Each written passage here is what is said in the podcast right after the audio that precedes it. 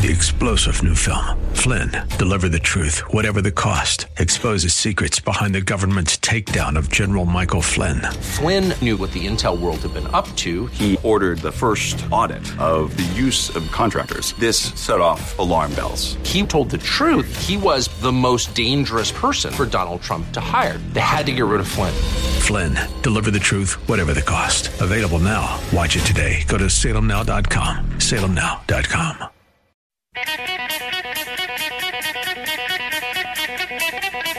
All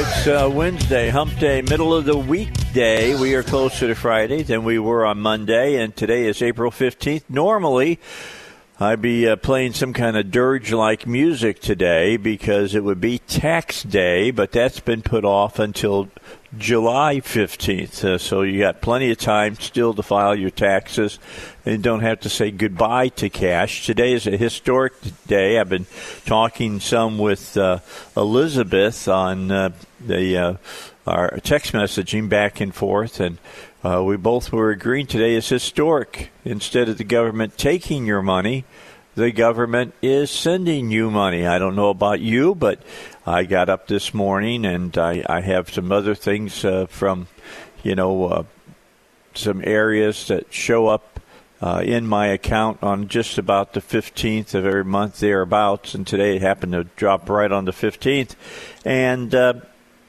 it was a good day for the Dave Elswick uh, checking account. Uh, and uh, one of the things that we were there is uh, Linda and my check from the federal government showed up in the checking account today. So I'm happy about that. It's uh, one of those few days, like I said, that you know the government's not taking money from you; it's it's sending you money, but it's your money. You, you got to keep that in mind. It's not like uh, you're coming out ahead. You're just getting the money that you've already paid to the federal government in every way, shape, or form that they collect money from you. You know, it's not just out of your check that they're collecting money from you. Every time you go to the gas pump, they take money from you. Uh, you times you go to the store, uh, they're taking money fr- from you, and you say, "Well, Dave, there's no food tax." Well, you're right. However, uh, every one of those companies that produce the food that you eat, or the clothes that you wear, or the shoes that you put on and run in and walk in, and things, all of those uh, you know, businesses have been taxed, and you don't think they pay that money, do you? No, they include that in the cost of their uh, their products. So you're paying those taxes for them. It's a it's just an inevitability that you're paying a lot of your money uh, to uh, the federal, the state, and the local government. Uh, my wife was talking to me today as I was wolfing down a bowl of cereal. I had some uh, Apple Jacks today for breakfast and doing my thing, and uh, and she says, "Okay, so I understand that the federal government uh, is not going to tax this money on our income tax next year," and I said, "That's right. Uh, it won't count towards your uh, your gross uh, on your on your uh, money you made. And she says, but what about the state? And I said, well, it's my, you know, I haven't heard the state talk about it. I haven't heard anything come out of Little Rock about it. But I will tell you this, uh, that if you want to stay in power as a party, probably the best thing you can do is not tax that money. You know, I if if all states aren't going to tax it, I wouldn't want to be one of the states that did tax it. Wouldn't be a good thing. And I'm just thinking that if uh, the federal government's not going to tax it, I would think states would follow suit as well. So Uh, I don't know what you're going to do with the money you're being sent. If you have children, uh, each of the each of the people in your household today, if you make if you if you uh, can get the money that you don't pass the threshold. I think it's one hundred and fifty thousand dollars for a married couple, like ninety nine thousand or something like that for uh, a single person uh, you're going to end up getting like uh, you know twelve hundred bucks. If you're single, you get twenty four hundred dollars. If you're a couple, if you file your taxes as a couple, and then if you have dependent children, they're going to send you an extra five hundred dollars per dependent child. So if you had two children, uh, let's say you're married, you get two children, so it's 24 plus a thousand, which would be 30 $400 that uh, you should see in your, your bank uh, account today.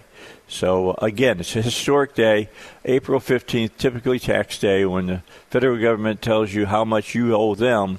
Now you get to uh, get money from the federal government. Keep that in mind.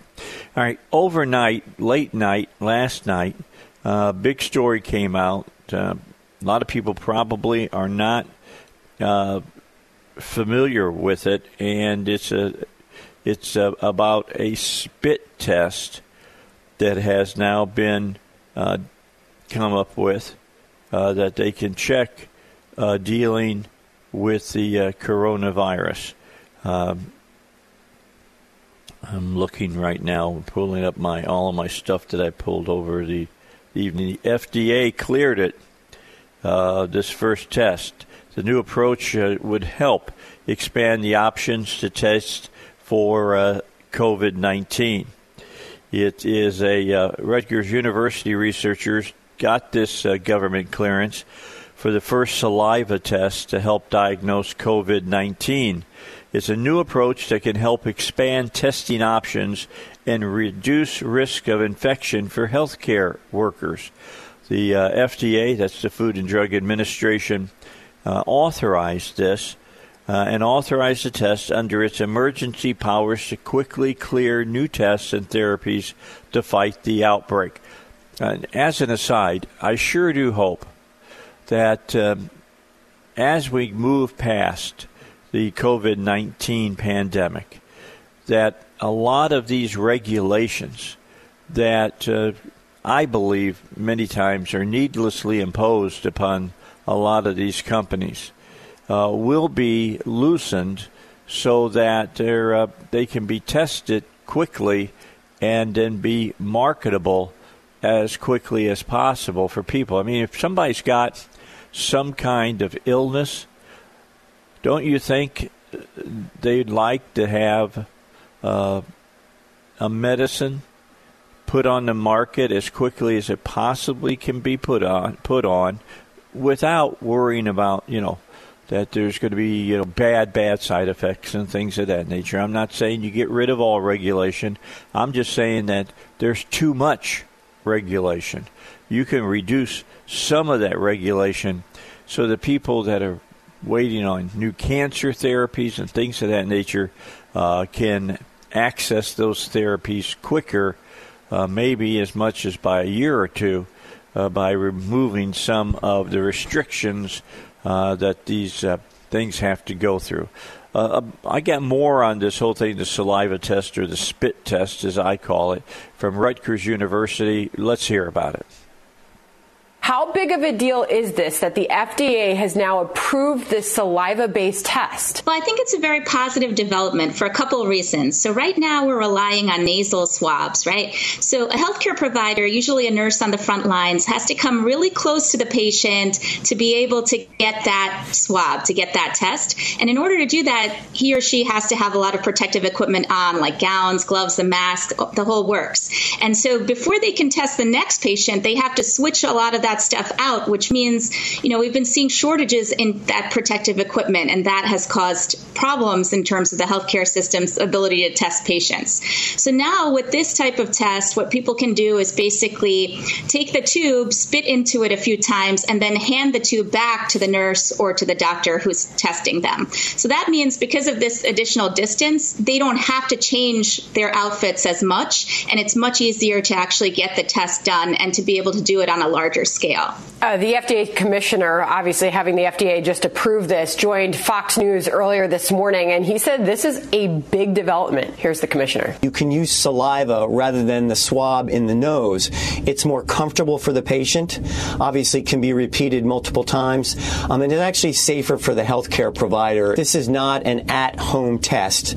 This still has to be uh, performed with a provider, but it does pr- provide great advantages uh, moving forward. And this is Andrew Brooks, Dr. Debbie. He's the chief operating officer at the lab at Rutgers that came up with this game changing test. He says saliva testing will help with the global shortage of swabs for sampling and increase testing of patients. It will no, no, not require healthcare professionals, as you mentioned, to be put at risk. Saliva testing will also be important for people who are in quarantine because they don't know how long it will be until they are no longer infectious.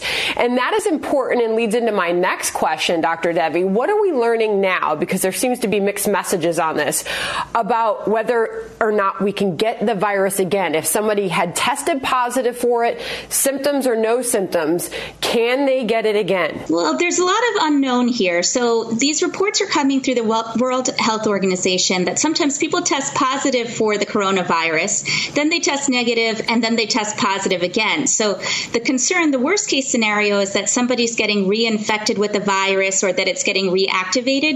But I personally think there could be other possibilities also.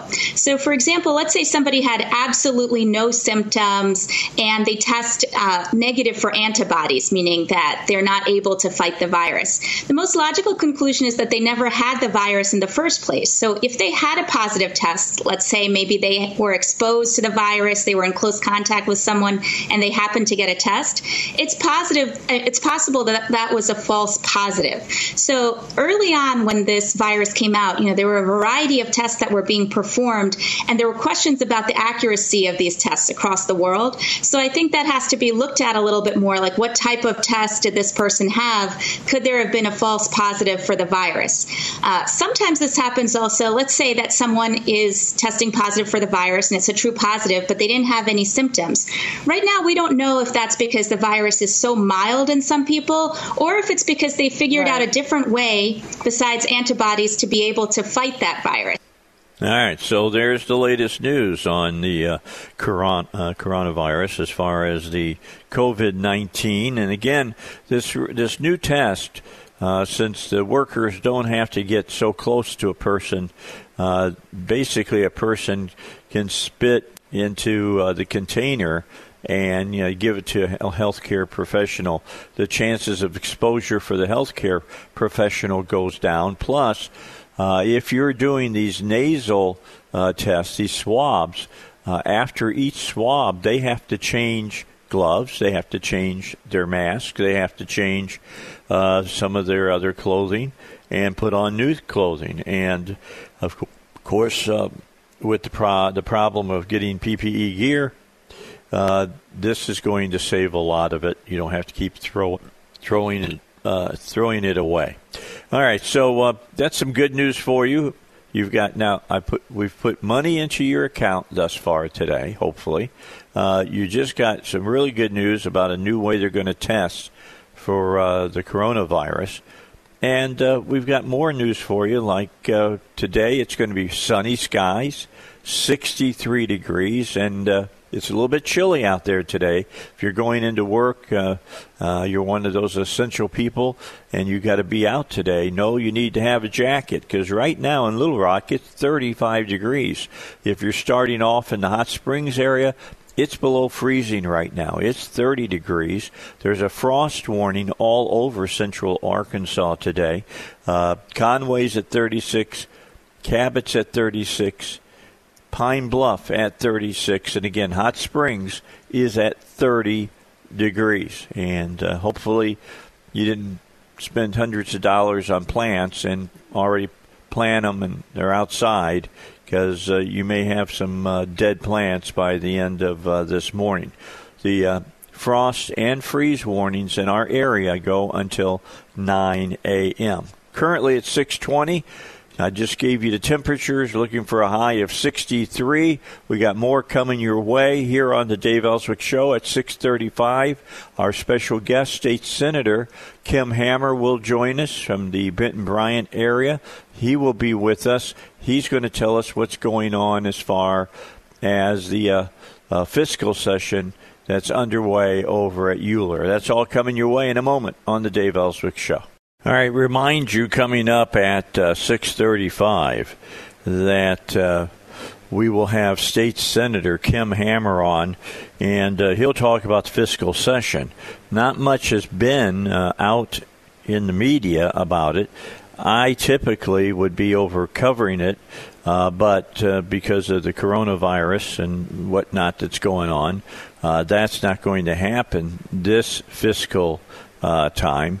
So uh, we'll look and see what's uh, what's happening by uh, talking to one of the movers and shakers, and Kim is that. You can hear Kim every uh, Saturday here on uh, 1011 FM. The answer at noon, and he'll keep you up to date on that and, and all the different things that the uh, the state legislature is up to.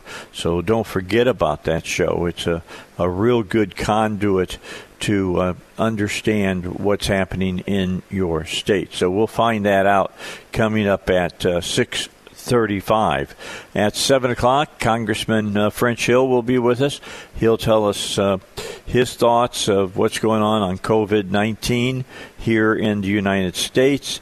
Uh, he'll talk about uh, reopening the economy today. We'll hear what he has to say about what is Congress talking about as far as that's concerned, uh, as well as what is the president saying about that, and. Uh, so we'll we'll find out for those two things. Uh, Liz Harrington, spokesperson from the RNC, who I love having on to the show, uh, she's going to join us at 7:35, and you know that the uh, Democrats, because I've talked about this. If you've been listening to the show, you know that they're talking about, well, we've got to change up the way we're going to do elections this year uh, because of COVID 19. Uh, what are they thinking? What are they saying? What is uh, our side saying? So, all of that information coming to you from Liz Harrington uh, at 7.35. And 8 o'clock, Joe and Duck will be here. They'll answer your car questions. Uh, you got to keep your car running. Uh, just earlier this week, went over and got the uh, oil changed on the old jalopy uh, that the Elswicks use, and uh, we got that done. We got the tires rotated. We found out uh, we weren't uh, uh, thinking that we had a low, a slow leak. We did have a slow leak as they removed the screw from our left rear tire and patched that up, so that's taken care of. And the screw is now uh, gone the way of the waste bin, and I don't have to worry about that any longer. Nor does my wife, who's been doing the majority of driving now. In fact, she's been doing all of the driving uh, almost for the last four weeks because of the surgery. I had on my foot. The doc says you can't put any weight on the ball of your foot uh, for the most part. So uh, we're going to tell you you can't drive. And I'm going to tell you what, uh, I don't know which is worse uh, as far as I'm concerned. Uh, not being able to watch sports on television or not being able to drive. I think driving probably wins out. Uh, I like to, to drive. It's something that I've always enjoyed doing. Uh, I'm one of those people that uh, if I don't have to rush somewhere, I'd rather drive somewhere than fly somewhere. I like to see stuff as I'm as I'm going down the road and things of that nature. So that's where we're at right now for uh, the way things are happening. Uh, keep in mind that uh, Kim Hammer. Uh, who's going to be on with us. Uh, the KimHammerShow.com is his website. Uh, you'll uh, be happy to know that you don't have to join it or anything. You can go and, and access it. And he's got a just literally an unbelievable amount of information about COVID 19 info that's uh, is in there. So, uh, you know, the Kim Hammer Show, one word, K I M Hammer uh, Show. Uh, dot com. We got uh, news coming up here in just a moment. We'll get you the latest on that, and then Kim will join us at about 6:35 here on the Dave Elswick Show.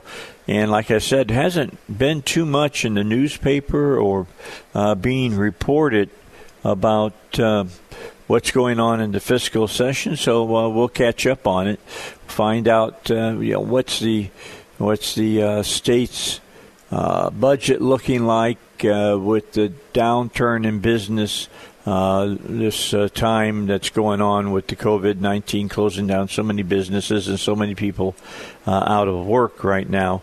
How much money, you know, how much money are we hemorrhaging and how much uh, money are we taking in? It's a lot less than what's going out. I can tell you that right now. All right, let's check the news. That's up right now here at 1011 FM, The Answer. Back with you on the Dave Elswick Show. Uh, we just got disconnected uh, from Kim Hammer. He'll call back. We'll get him back on. He's ready to tell you what's going on as far as the fiscal session uh, goes on. You know, everything has been about coronavirus uh, here now for over a month, and uh, and and I mean a month of just constant information uh, for you to be fed. It's been like being fed out of a fire hose. I know things change from day to day. Uh, it does look uh, like uh, things are, are going. I'm, I'm taking a look. Uh, Kim says keeps dropping the call, and uh, Kim wants Kim wants you to call him, Heidi. do you have his his phone number there? If not, I'll send it to you. Just tell me. Yeah, just text me his number. Okay, so he just texted her, and so they're rehooking up now. And uh, because of all the information that's coming out, and, and now the the information that's coming uh, is moving away from medical, so to speak, uh, where you got, you know, uh, uh, the doctor standing up and talking. Now it's going to be more talking about economics and the whole uh, way that you reopen or reignite a uh, an economy, and uh, it's time that we get ready to do that so that people can start be making their um, things to go. I'm, I'm looking. Uh, we're waiting to get Kim on here. He's in a strong area for a signal. Uh, I'm sure that he's he's either on his way or is over at UALR right now, uh, where they're meeting for the um, the fiscal session, uh, so that they can uh, take good care of uh, keeping their social distancing and things of that nature. So uh, we'll find out what Kim has to say about what's going on. Uh, but we were talking about this during a, break, uh, Elizabeth and I were texting back and forth. Uh, it's the first time I can remember, and she says the same for herself, that so little uh, is coming out about what's going on with uh, uh, the state government. So, uh, to be honest with you, I want to know what's going on with the state. You know, you know about me and politicians. you know, you you can go ahead and uh, and say, okay, yeah, we'll uh, we'll take your word for it, but we're going to verify. It's the old Reagan uh, thought process about uh, what he said about uh, the nukes with the uh, the Russians. You could trust them, but you had to verify. You had to make sure everything they were telling you was absolutely true. By the way, that particular statement will now definitely play long uh, going into when you look into uh, China. Uh, you cannot uh, trust China, uh, you know, as far as you can see them, so to speak, uh, about what they're telling us. I mean, considering what they did last November December of information that they held back about COVID 19, literally brought the economy of the world to its knees. uh, our economy was strong enough that it has hurt us, but we should be able to recover uh, from it fairly rapidly. But uh, very, very tough. All right, we understand. State Senator Kim Hammer is with us, and Senator, thanks for being with us. Thank you, Dave, for having me on this morning. Appreciate it. Okay, well, how and what is going on over at UALR? You guys are at UALR too, is it not? Uh, where you're meeting with the Senate?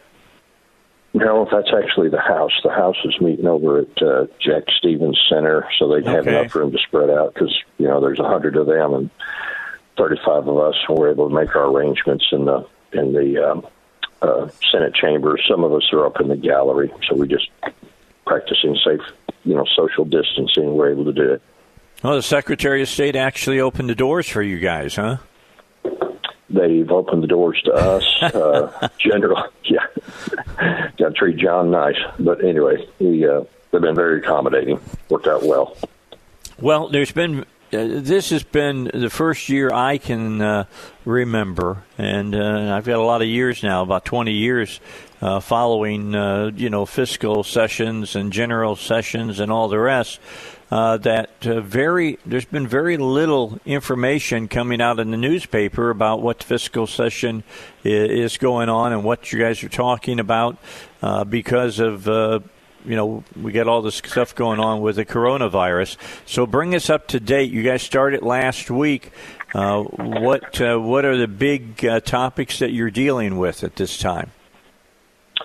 Um, I tell you what, if you will, I'll go back to the week before that because we actually had a special session, and what the special session was all about was to give the governor authority with some legislative oversight, modified legislative oversight, uh, to be able to access the um, 175 million that we had accumulated in surplus funds, so that the governor could use that to purchase things like uh, uh, there was like 500 respirators that he was going after and the PPEs that are needed. Uh, everybody thinks hospital, which give them credit. They're the hospitals and they're dealing with sick folk. But there's also your frontline people like EMS, volunteer firemen, policemen, fire departments, um, you know, just all those folks that are dealing with it. So anyway, we had a three-day fiscal session or three-day special session that gave him the latitude to use that surplus funding.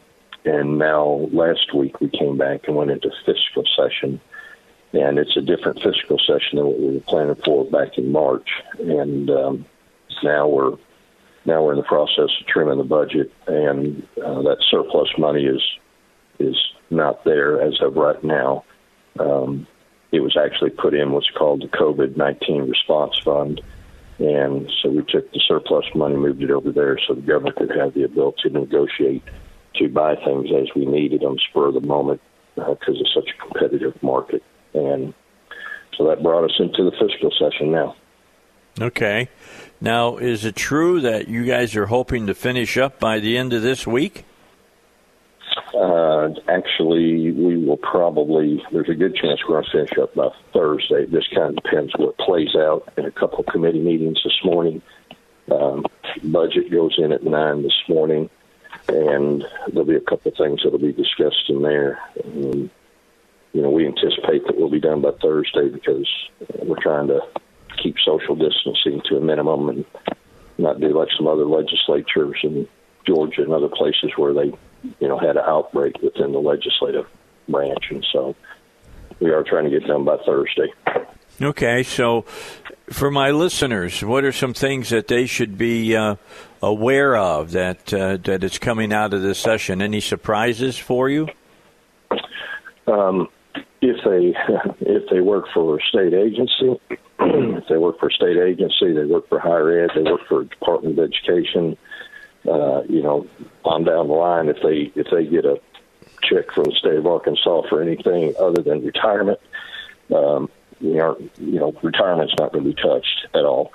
Um, they should expect their agencies are going to take a pretty good financial hit. Um, what we're going to do, and you just interrupt me, otherwise I'll just tell you what we're going to do. But Well, you you you tell us. You got you got the information, not me. So what we're going to do is we're going to take the uh, what was the 1920 forecast, which we were looking to have a great financial year until all this COVID mess, uh, China COVID mess, by the way, hit, Um, and we had a pretty good forecast going in in the 2019-20 uh, distribution column, and that all changed now. Um, you know, we're looking to experience a loss anywhere between, and this is kind of a broad range, but anywhere between a you know 200 to 350 million dollar loss. The, the uh, um, estimates are kind of changing every other day, just based on you know how the revenue's coming in. But we're going to take everything that we had originally forecasted, and we're only going to budget it. Uh, we have five columns. Actually, we got five columns. We have what's called a column A. That's kind of the essential services that are going to get 85%. And then there'll be a A1 that will have 2 to 5% affiliated with it. And then you go to columns B, C, and D, and each one of those have 5%. So basically, what we're saying is we're going to start off the fiscal year, which begins July 1st, with the intent of funding all the state agencies, with the exception of Division of Elementary and Secondary Education, um, Education Facility Partnerships, the uh, DHS grants, and the Department of Correction. Those five are, are going to be fully funded in columns A and A1, but we're going to start off at 85%. And then as the money comes in and as the financial condition of the state improves over the next year, we hope by the end of next year we'll be able to have fully funded them at 100%. But um, they're all going to go into the fiscal year expecting to have to operate only off 85% of the budget, with the exception of those five that I mentioned. Um, it's one way to it's one way to cut the growth of state government for sure. It's just not the way anybody planned. Uh, State Senator Kim Hammer is our guest. We're talking about the fiscal session that is ongoing that he feels like they're hopefully going to get done tomorrow and, and be finished with it. Uh, be one of the fastest fiscal sessions uh, I've ever seen. Uh, but they're doing what they absolutely have to do, getting in and getting out, because uh, they don't want to have an outbreak of uh, the the CCP virus uh, uh, with them. Uh, with with all that in mind, has it made it a little easier on cuts to education since schools aren't open at this time? Well, education's actually not going to take a cut because we've got to deal with the DSEG issue that if we cut funding to them, we're liable to end up back in court because of DSEG. So in their case, they're part of the group that's in the in category A that gets 85% guaranteed, and the A1, which would make up the other part of their full budget, because we can't really cut elementary and secondary education because of the DSEG lawsuit, and we don't want to get dragged back into that um, there were some things that were added to that that are not necessarily part of the DSEG environment. Um, that's about 9.7 million, and it'll be the very last thing that'll be funded, and that would, you know, in all likelihood, be the end of or the middle of next year, which is the end of the fiscal year, and we'll just have to see how the economy rebounds to see if the revenues are there to fully fund it. So yeah, indirectly they got some cuts, but it's put off way to the end, and it was kind of what was being added because we had the surplus to add to it.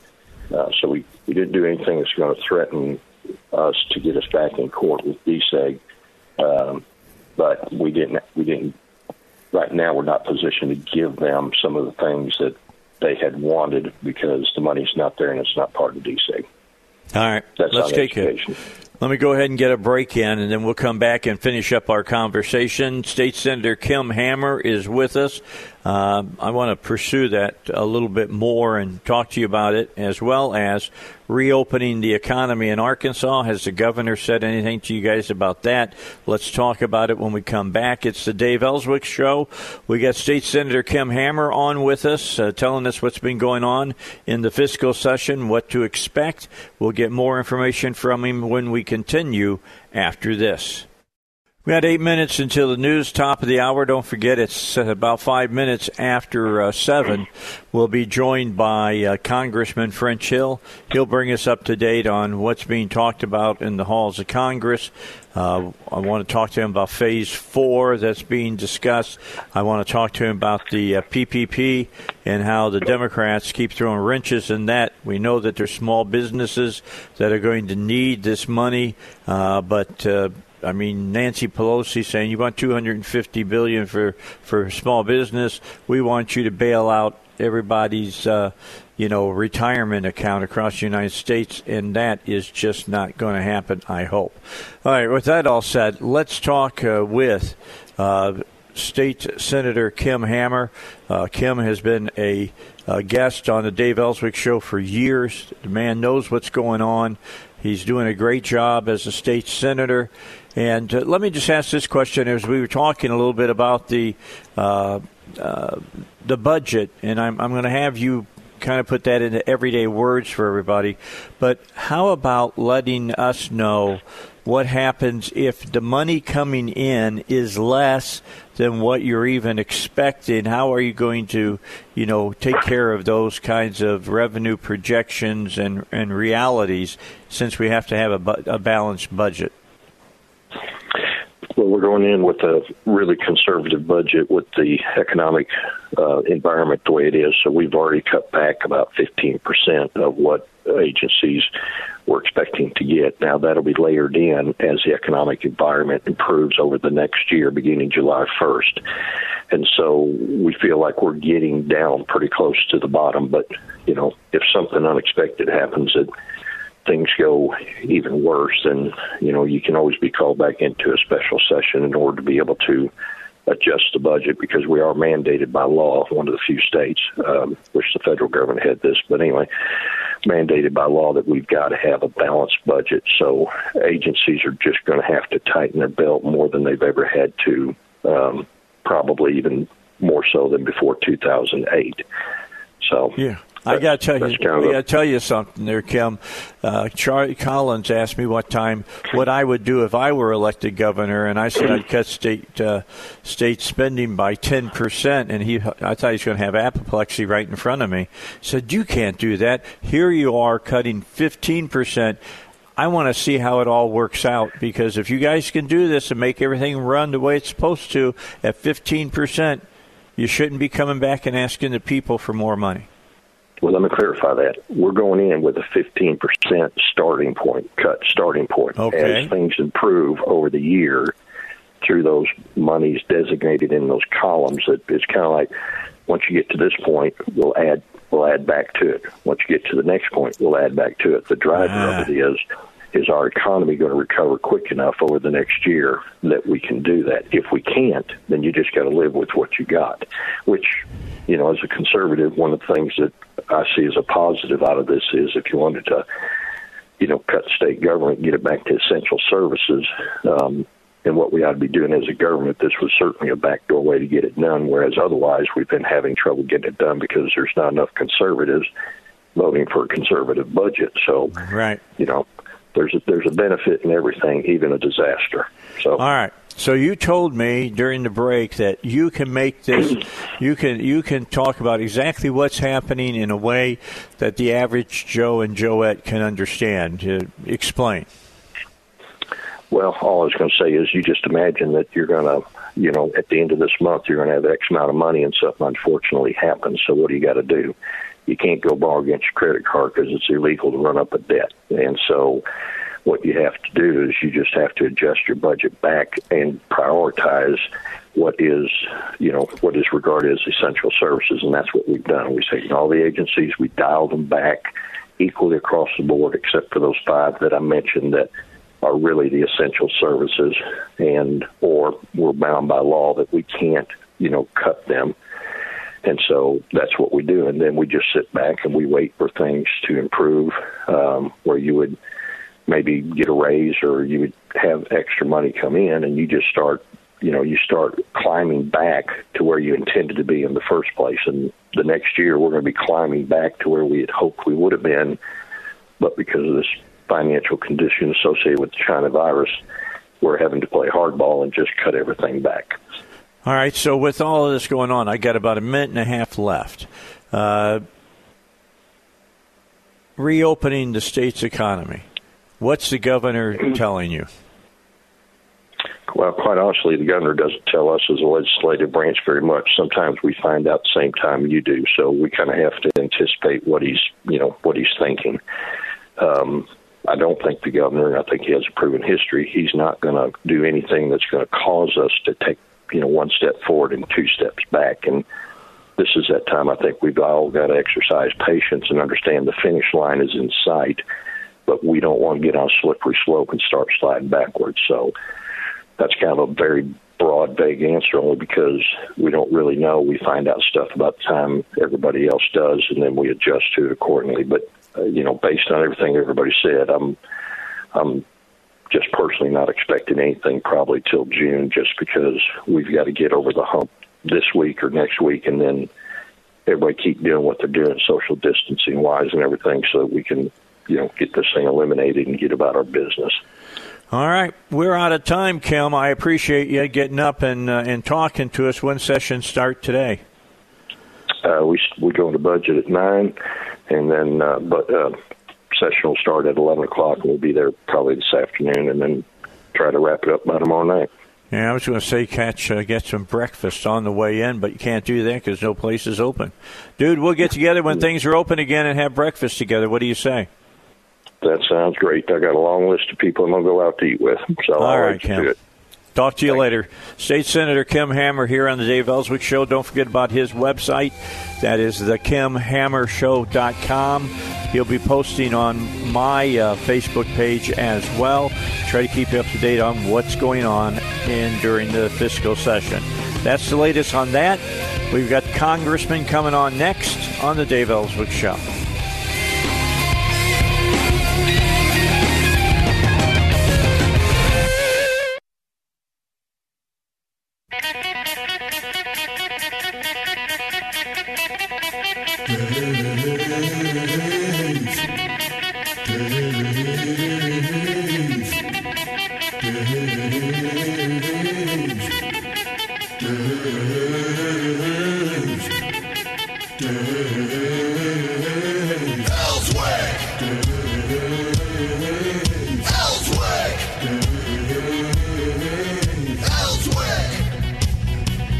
Second hour of the show for Wednesday, hump day, middle weekday, over the hill day, closer to Friday than we were on Monday, and there's a lot to talk about. As joining us from uh, Washington, D.C. Uh, today is Congressman French Hill. He joins us every Wednesday at 7.05, rain or shine, and uh, there's a lot of questions to be asked today. Let me just start off. We just had a story I've been telling people uh, the truth about this, and now there was a story on about from the Treasury Department saying the checks that people are seeing in their bank accounts today uh, that have direct deposit for the monies that are being deposited by uh, the government, by the Treasury Department uh, will not be included on next year's tax returns. You're not going to be paying it back. Now, I can't, I don't know what the state government is doing. Maybe you can even answer that question, uh, Congressman Hill. But uh, uh as far as the federal government goes, that's not going to be, uh, you know, going against you tax time next year. Good morning, Dave. Uh, that's right. I, do, I don't know the answer to the state question, but about 80 million Americans are getting a direct deposit today from the Treasury for these tax rebates. And I'm so pleased that Secretary Mnuchin moved so quickly. If you have not gotten one by direct deposit, the IRS has set up a very helpful uh, website, irs.gov, and the backslash is "Where is my check?" So you can't get you can't get more specific than that. Yeah. yeah and it'll, it'll let you give that information on how to get it direct deposit. Yeah, what they've done is they've they've switched over from uh, what they do at tax time. It, it was irs.gov backslash, you know, where's my refund? and uh, so you could track that and keep uh, track of when you could expect the money to to land in your account. With all of this said, uh, you've got to be happy that this part of uh, this was from phase three uh, has gone through, but. I'm hearing that the PPP is nearly out of money. It may be out of money by uh, the end of this week. Uh, I think I heard the uh, minority leader talk about this, McCarthy, and and uh, that uh, you all are trying to get something worked up with the Democrats to get about what is it, 250 billion dollars more available to small businesses in the country. But uh, I think I saw Steny Hoyer said that uh, Democrats not going to be back in Washington till at least May 4th, unless there's an emergency. I love that. Unless there's an emergency, as though we're not in emergency status right now. Yeah, I can't see a bigger emergency. So Steny's a master of understatement. Let me tell you what's going on there. Mitch McConnell uh, came to the House, the Senate floor last Thursday and said, let's have $250 billion more for the small business paycheck protection program. Let's do that by unanimous consent. Let's not add anything to it. Let's just change the number in the CARES Act to increase it by 250. And uh-huh. Democrats objected. Democrats blocked that bill. Nancy Pelosi in the House and Chuck Schumer in the Senate came out and said, no, no, no, no. We want to have more benefits for SNAP, more benefits for cities, more benefits for uh, hospitals. And Mitch McConnell said, "Look, we just appropriated 2.2 trillion. We haven't even spent the money that we've appropriated. The only thing that we've done that's running over the expectation and faster is the Paycheck Protection Program. So let's keep our focus on that We'll come back in two weeks or three weeks or a month and assess if we did the proper thing about hospitals, and they still rejected it. Yeah, I've I, I've been following this pretty doggone closely, uh, Congressman, and it also seems like uh, Pelosi wants bailouts for states like Illinois uh, on their pension programs and stuff. Is is that another fly in the ointment? Yes, the CARES Act specifically allowed uh, money to states to help them meet their unexpected, unprecedented COVID 19 expenses. So Arkansas got $1.25 billion to the state for use in the state and local governments here, meaning cities and counties, for those unexpected costs. But it does not address a revenue shortfall. And of course, in states like Connecticut and Illinois, to name two, who are notoriously poorly managed and have serious debt problems, the Congress didn't want this money going to plug that hole. And they want to plug the hole with it, and so they're willing to hold up small businesses all over the United States. I mean, one program that is working well is the PPP. As of yesterday, and you correct me if I'm wrong, over a million checks have gone out to small businesses across the United States to keep them in business, and there's still businesses that need help, correct? That's right. Here in Arkansas, 14,800 loans have been approved through yesterday, $2.1 billion. $2.1 billion in Arkansas to small businesses to keep their payrolls going and to keep those folks off the unemployment line and to help those small businesses keep their rent current, keep their insurance premiums current, so that when we get through the pandemic peak in a couple of weeks, they think, can think about going back to work in May or early June, depending on what kind of business they're in. Yeah, it's it's amazing, and you you you use the magic words going back to work. The president said that May first if not earlier. He hoped to start seeing businesses uh, reopening here in the United States. Uh, as far as the China virus is concerned, you know, what's your take on uh, on all this? I mean, I guess you got to kind of read the tea leaves like everybody else does by hearing what the president says. Uh, what do you think is going to occur? I believe that um, the president's right to convene a group of business leaders to talk through the topic. But I do think every business is unique. I think every city is unique. I think people will open up if they can keep their employees safe, give their customers confidence. And even Gavin Newsom, our governor out in California, says the exact same thing. Says that California would be moving away from its massive shelter in place order to a more individual approach. That's what's coming next. I think all businesses who want to make money who want to serve their customers, who want to happily employ their employees, are thinking overtime about how to get to work safely. And I think that's the direction the president's now going in. And I think it can be done. I think it will be different in every place in the country, but I think it can be done. Is the let me just add, pick your your brain a little bit. Is the is the thought in Congress and in the you know the executive branch going to be, you know, when we reopen, hot spots are going to pop up. There's no doubt that that will happen.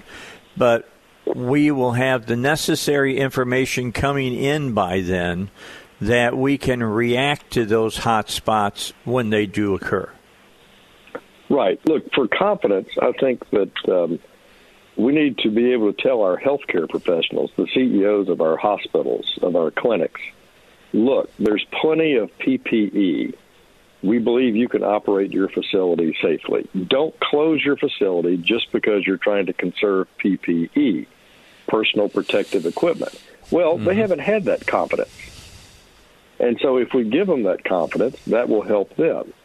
Uh, likewise, uh, individual companies want to have that same ability they can operate uh, safely. So once the people have that, I think that'll be aided by broader testing, and every governor is expanding testing uh, massively across the country.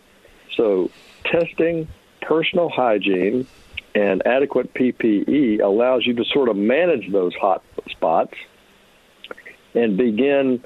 Um, and some have suggested, you know, if we when we have massive testing, we'll also know who's uh, got the disease or could be potentially uh, a carrier for the disease, and we can quarantine them instead of quarantining the whole population. Uh, and so I think we'll get more sophisticated as we go forward, and that'll help people go about their daily lives. You know, we've seen a lot of things happen during the, the Chinese virus outbreak. We've seen the president cut through a lot of governmental regulations like their butter. Uh, with that uh, said, are we looking at trying to keep things the way they are now so that, you know, uh, in the future when we've got new treatments, new drugs, that it won't take so long to bring them to market, uh, but still have a, a way of safely, uh, you know, uh, making sure that they're going to be safe for the general public? Do we have to go back the way it was, or can we make this the new reality?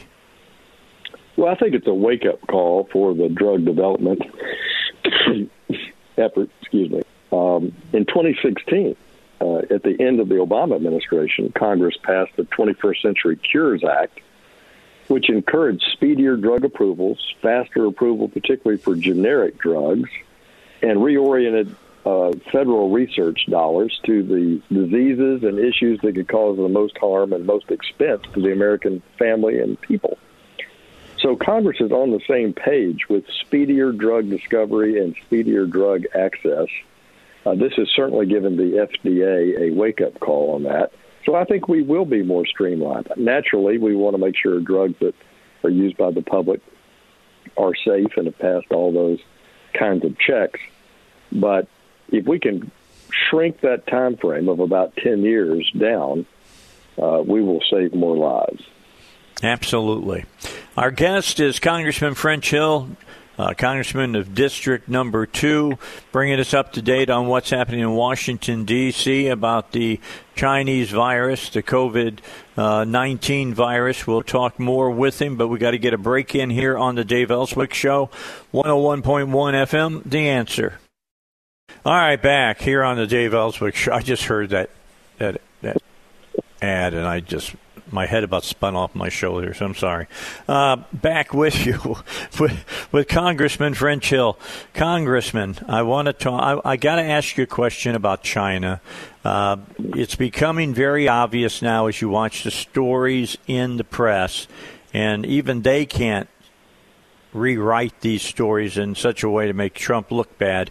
Uh, it, it it looks as though uh, the economies of the world are telling China there's going to be a dear price to pay for lying to us. I'm not saying that they withheld information. I'm telling you that the, the, the head of the Chinese government lied to the world and put us in the position that we are right now because of those lies. Now, correct me if I'm wrong. The reason you do trade with uh, countries that may be your enemy is you figure if they do some trade with you and they're getting money and it's helping their people some, but more it's it's you know feathering the pocket of the the politicals in their political system, etc. Your chances of going to war are smaller than if you don't have trade uh, with those countries. So my my question is. It seems to me you you got to walk kind of a razor's edge with China uh, we want their economy uh, to succeed. However, they have got to pay a price for what they've done. Uh, am, am I on the right track on this? Well, look, we've never had a, a country the size of China who integrated completely their economy with the Western free market economic economies and maintains the fact that they're a communist authoritarian dictatorship. The Soviet Union never did that for the 70 years of the Cold War, 60 years of the Cold War. And certainly that hadn't happened in other communist authoritarian governments. They don't integrate. That's mm-hmm. the challenge. This one has, and it's presented trade problems, it's presented national security problems, and now uh, the leader there, Xi, has decided that China is going to assert itself, be a national security leader in Asia by building a huge navy, building a national security leader in space by competing with the West in space, by dominating trade, stealing information, and the same in cyber and technology. So they've become essentially a rival and a threat instead of this poor, giant, poor company that we were trying to get up to uh, improve their economic standing. Right. In other words, our strategy effectively has backfired due to China changing its position, you know, not moving towards pluralism, democracy, freedom of speech, or liberty. Uh, just the opposite. So, with that in mind, how mu- how much? Because when I read these articles, when I hear these statements from different, you know, senators and congressmen uh, and and uh, administration officials, uh, it sounds like uh, the government is looking for some way of being very punitive towards China. Well, I think we're resetting the judgment. You know, you've got people like Joe Biden, our former vice president who's China says China's not a rival. They'll right. never beat the United States. Don't worry about them. And then you have those in the national security and economic analysis, and myself included, who say that, look, China has pivoted. They began pivoting about five years ago strongly, and we have to change strategies. So in the House Financial Services Committee, we are now demanding that any country that borrows money from China has to disclose the terms and conditions before they can get a bank from the world, a loan from the World Bank.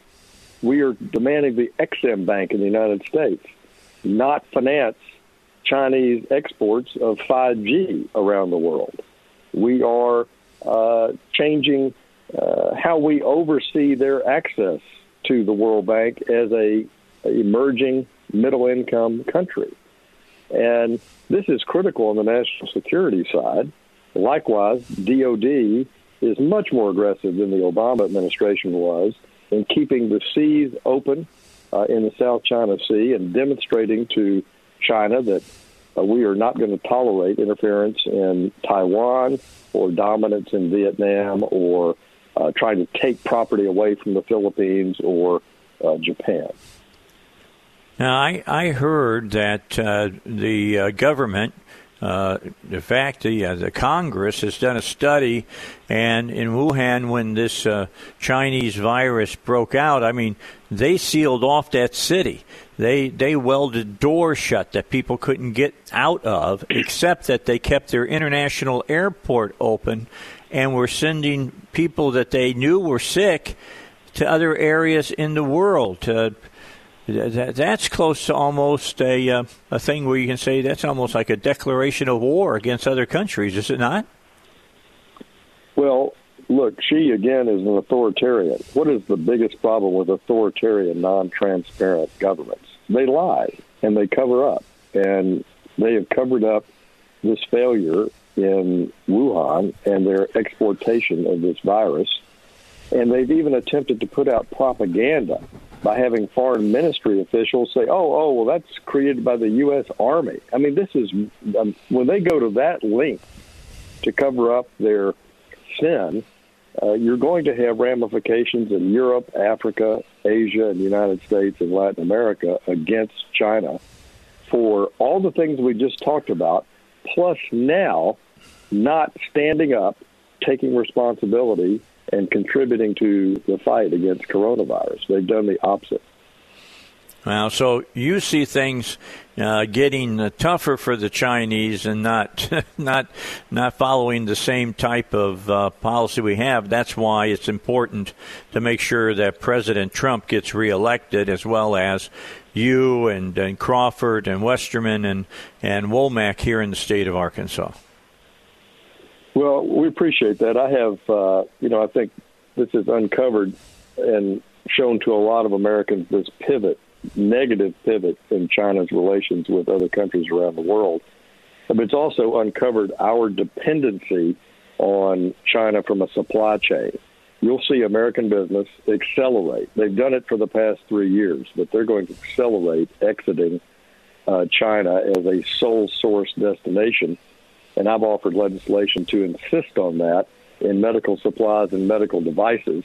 I don't think America should be dependent on this critical personal protection equipment, medical equipment, or our pharmaceutical supply chain by having key components sourced in only one place, which is a country like China.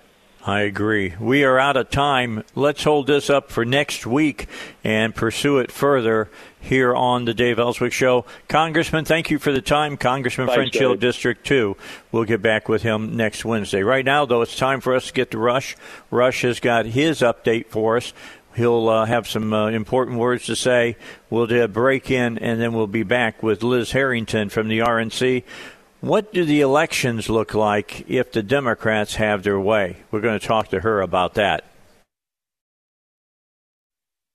Back with you, Dave Elswick Show. We move into the 7:35 segment of the show. We've had a great show thus far. If you if you haven't been for, uh, with us for the very beginning of this ride today, uh, look, we've told you all about this new uh, test using, uh, you know, in layman terms, spit uh, to be able to tell if people have uh, the uh, uh COVID uh, virus, the uh, the Chinese virus, the Wuhan virus, the CCP virus. I want to remind you that it came from China, and the reason that the, the country and the United States has had the problems that they have is because the man who runs that country, the man who's at the top, lied to the world. He lied to the world. And uh, now's not the time that we can talk about it, but there's going to have to be a, uh, a time of. Of, of punitive action against the uh, the Chinese government, and we'll talk about that uh, as this week continues to go uh, go on. Hey, don't forget about uh, PI Roofing. PI Roofing is taking good care of you so that you don't have to worry about your roof as much as you're worrying about right now about social distancing and everything else, and trying to keep from catching the Chinese virus and uh, seeing uh, someone in your household that maybe is at at risk for high risk for getting the virus.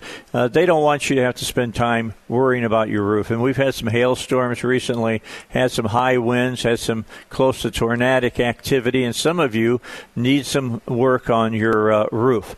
Uh, get that done and get it done in a way that's safe so you don't have to look you don't have to go into an office you don't have to have the people come out and sit at your table.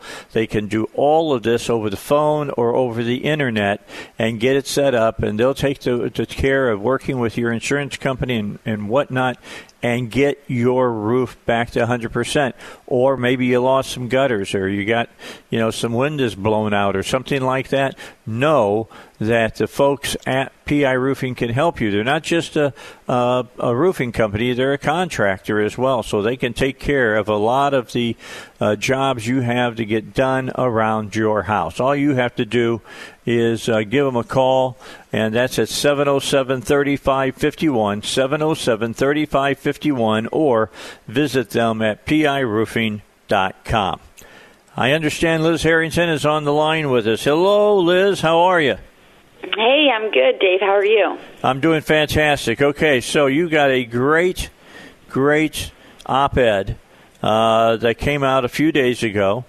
Uh, the corona, uh, the, uh, the COVID nineteen voting reforms. Democrats repackage old left wing plans for today's crisis. They just never give up on the left, Liz. They never give up. I mean, there can be an inch of dust on the folders of the plans that they have laid, but when they think they got the time, they pull them out, they blow the dust off, and they act like they're bringing something new.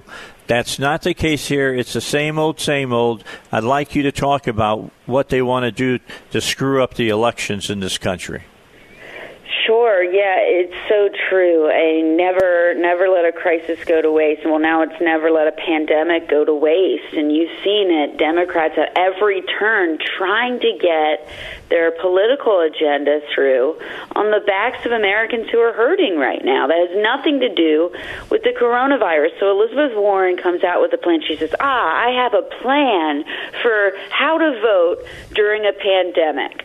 Well, if you do a quick little Google search and you find her last plan for voting, uh, it was in, released in last June.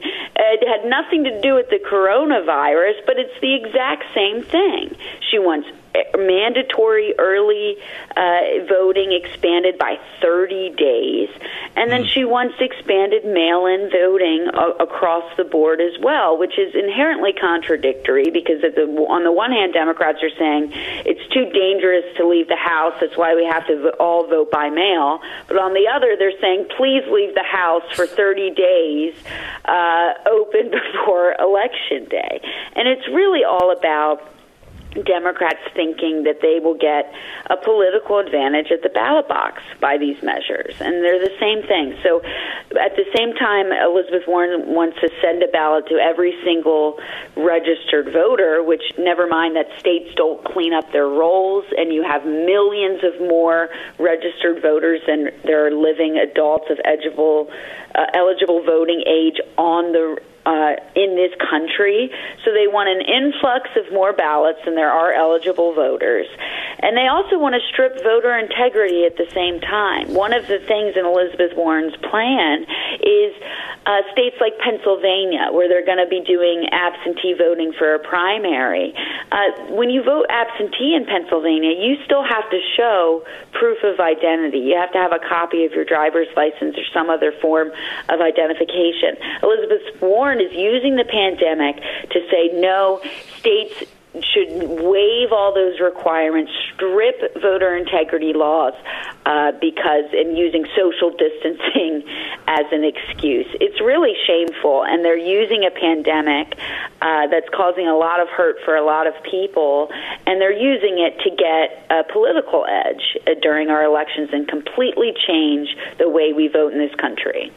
Yeah, and and you go on and you look at what Pelosi's trying to do with the whole thing of ballot harvesting, and I'd like you to talk a little bit about that because, you know, you bring I say that term and people go? You know, they have no idea. Explain to people what ballot harvesting is all about. Sure. So this is something that they have in California and some other liberal states uh, have put into place. It is so it allows the campaign operatives can go to door to door to collect people's ballots. Mm-hmm. Uh, it is it is really people can't even believe when you hear that this is happening that this is legal, and they've made it legal in states like California. But Democrats want to make it nationalized. Nancy Pelosi's bill puts four billion dollars, which uh, this is what she held up aid to Americans over. She didn't get it, uh, but this is what she wanted to do. She wants four billion dollars for all mail-in voting, but it's a ruse for ballot harvesting. It allows campaign operatives to even be paid to go door to door collecting these mail in ballots. There would be an influx of ballots that are blank, that are just sent out there uh, in Pelosi's bill.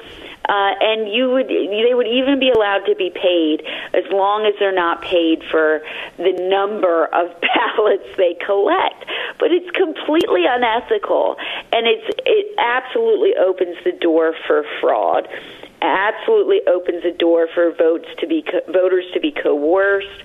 Um, uh, for votes to be bought and sold, and it, it would absolutely increase the uncertainty in our elections. Because think of this at a time when there's so much uncertainty right now. One thing we need to be able to depend on is our the sanctity of our vote and our the faith and integrity in our elections. Democrats, I, if you, I'm old enough to remember, spent quite a bit of time screaming about security of our elections over the last yeah. couple of years.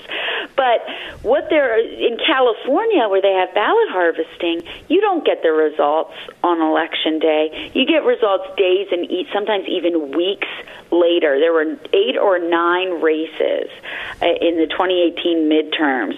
Republican held seats in Orange County and other places in California uh, where Republicans had uh, representatives. Well, all of them were winning on election night, but by the time ballots were harvested, uh, days and weeks went by, the results completely flipped in all of those races, and now they all have Democrats sitting in Congress. It is that is why Democrats want ballot harvesting. It's corrupt, and they're trying to do it in Nevada. You have Mark Elias, who's a Democrat attorney, who's threatening to sue that unless the state, which ballot harvesting is illegal, unless they waive that, they're going to sue the state over this election. And that just gives the game away. It's not about safety for voting because if you have campaign operatives and people going door to door, that's not social distancing either. No. So it, it's all it, they've given it away, and it's all about power, and it's all about them trying to get a political edge uh, and, and and cheat, as the president said in the election. Yeah, let's let's break down uh, this whole thing about voting by mail. You have a uh, a whole paragraph or two dealing with voting via mail uh, in your op-ed that you published in uh, in Fox News's uh, website, and you talk about back in 2016, the last presidential election. Tell everybody what happened during that time. Right. So you, if you look, because people act, it sounds like a no-brainer. Oh well, it's going to be too dangerous. Everyone just vote by mail, and that sounds great. Well, look at the data. What does it say about voting by mail absentee? Of course, Republicans we do not oppose it in all circumstances. It's a necessary tool for members of the military and other individuals that can't be in their home state on election day. However, when you do it across the board, you're going to have so so many problems. So if you look at um, at what happened in 2016, there are millions of votes that aren't counted. There are millions of votes, uh, uh, ballots that go out there that are never returned. You have uh, you had a study, and this happens every single election. And as voting by mail in different states has increased, you see that. Um, this happens more frequently. And you can even ask liberal election law experts. There's a guy named Richard Hasen that he's he's been talking about this for years, where he they they pull him out to confront uh, President Trump for when he was saying how. Um, you know, Democrats won't accept the election results if they lose. Well, it turns out he was certainly right about that. Um, but he was also uh, saying that if you do have fraud, you have fraud by mail. And that's where it's most common. And the New York Times wrote all about it in 2012. They had an expose how fraud is easier by mail, um, uh, and how in, in, in elections they had they went to an expert at Yale. They went to all of these people, and they said this is this cannot happen. Vote by mail is not as reliable as in-person voting. And so in 2016, you had 400,000 absentee votes that were never counted, and that's only an election uh, where a quarter of the votes were sent by mail. So imagine on a grand scale every you know all these ballots in circulation that don't even match an eligible voter. Uh, imagine everyone having to rely on the postal service. Imagine when you have registration rolls with the pew research center did a study uh, back in 2012 as well that one in eight um, had significant flaws or errors in their registrations. One in eight voters. So imagine the chaos, imagine the uncertainty, imagine the disenfranchisement, and imagine the lack of integrity in an election like that. So that's why we really need to explain to people that Democrats are using this to to try to rig an election in their favor. That's just there's no other explanation because voting in person, whether you're on the left or the right, and an election expert, you agree, there's just no substitute. It's more reliable, it's safer, it's more secure.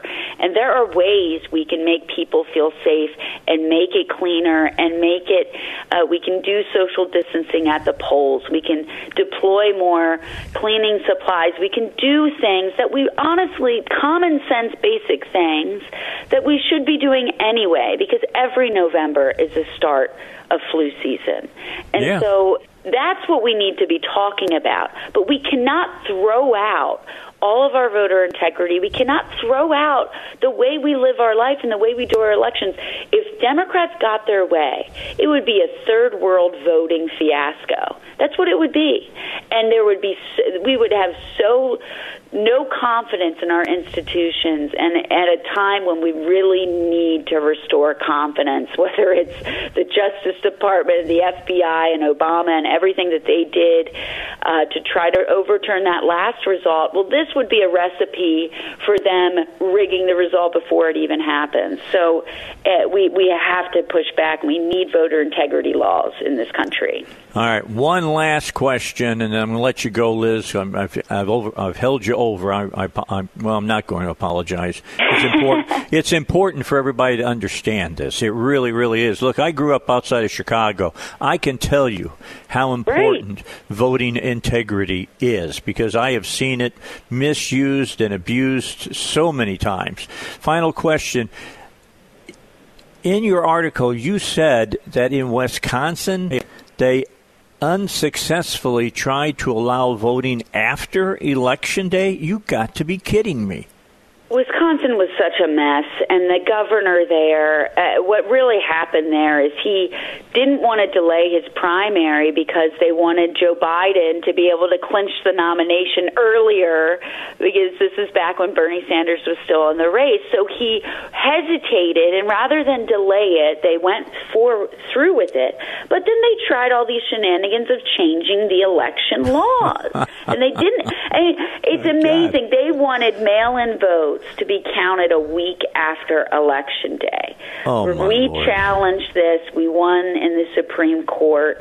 Um, but this, the fight isn't over because I mentioned Nevada. The same usual suspects are, are out there suing to try to get these changes and throw out these rules. We, we are there, and that's why the Republican Party is fighting back at every turn to keep integrity. I mean, can you imagine voting a week after Election Day? it's just that, that that's not. And they always accuse us, oh, we're just racist and dis, we want to disenfranchise people. It's like, no, we just want people to vote freely and fairly and, oh, I don't know, on time. yeah, yeah, really. It's not like we're not giving them enough time that they can go three weeks before Election Day and vote. Liz Harrington from the RNC, thanks for the time, Liz. Always a pleasure. Great article. We're posting it up on Facebook, and uh, we'll keep people in, in the know. You keep us in the know. Thanks so much.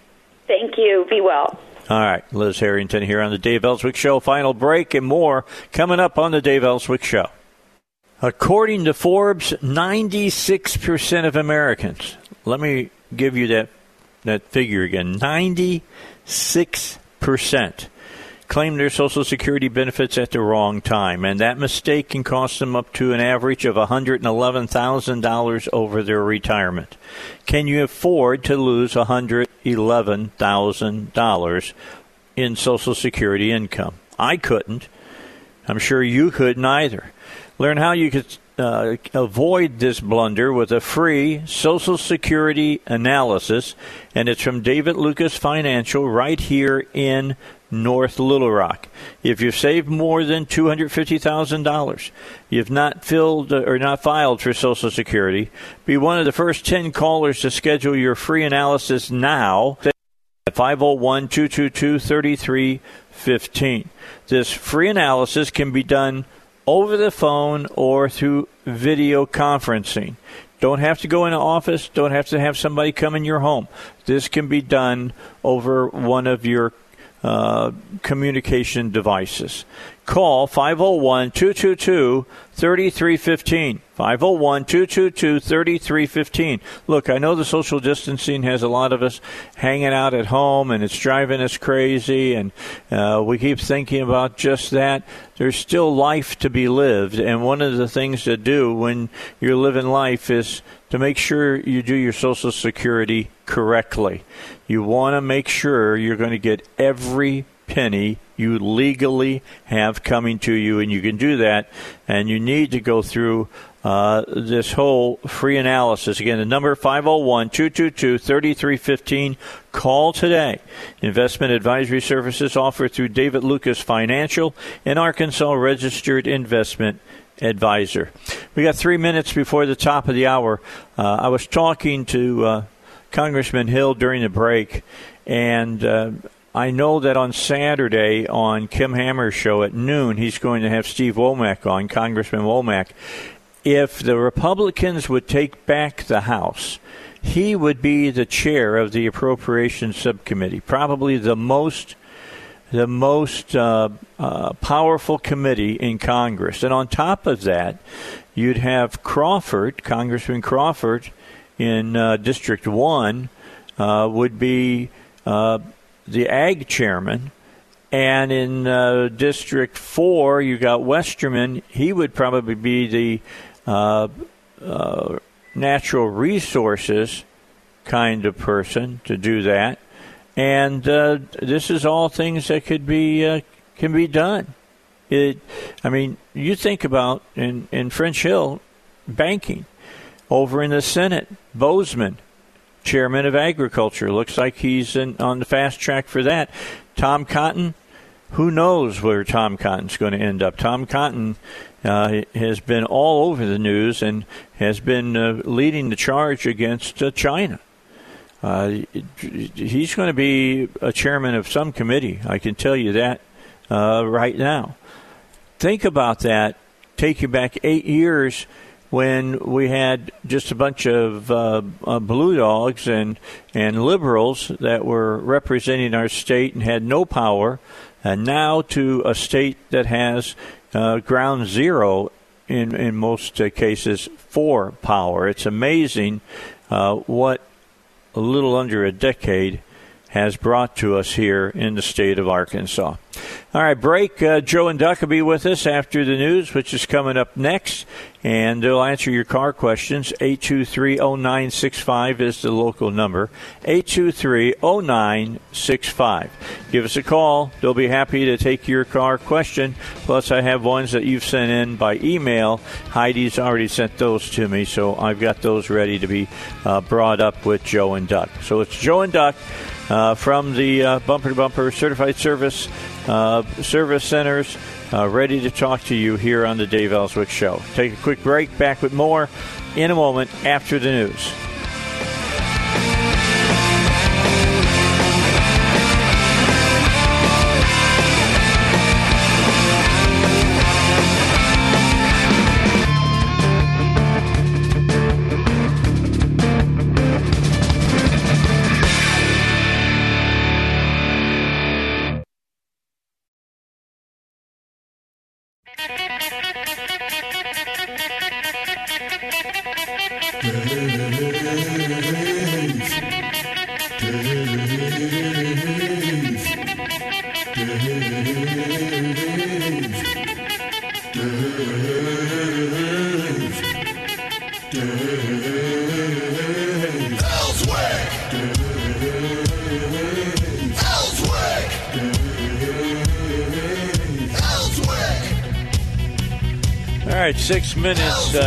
After 8 o'clock, Joe and Duck are with us from the Bumper to Bumper Certified Service Centers to answer your car questions.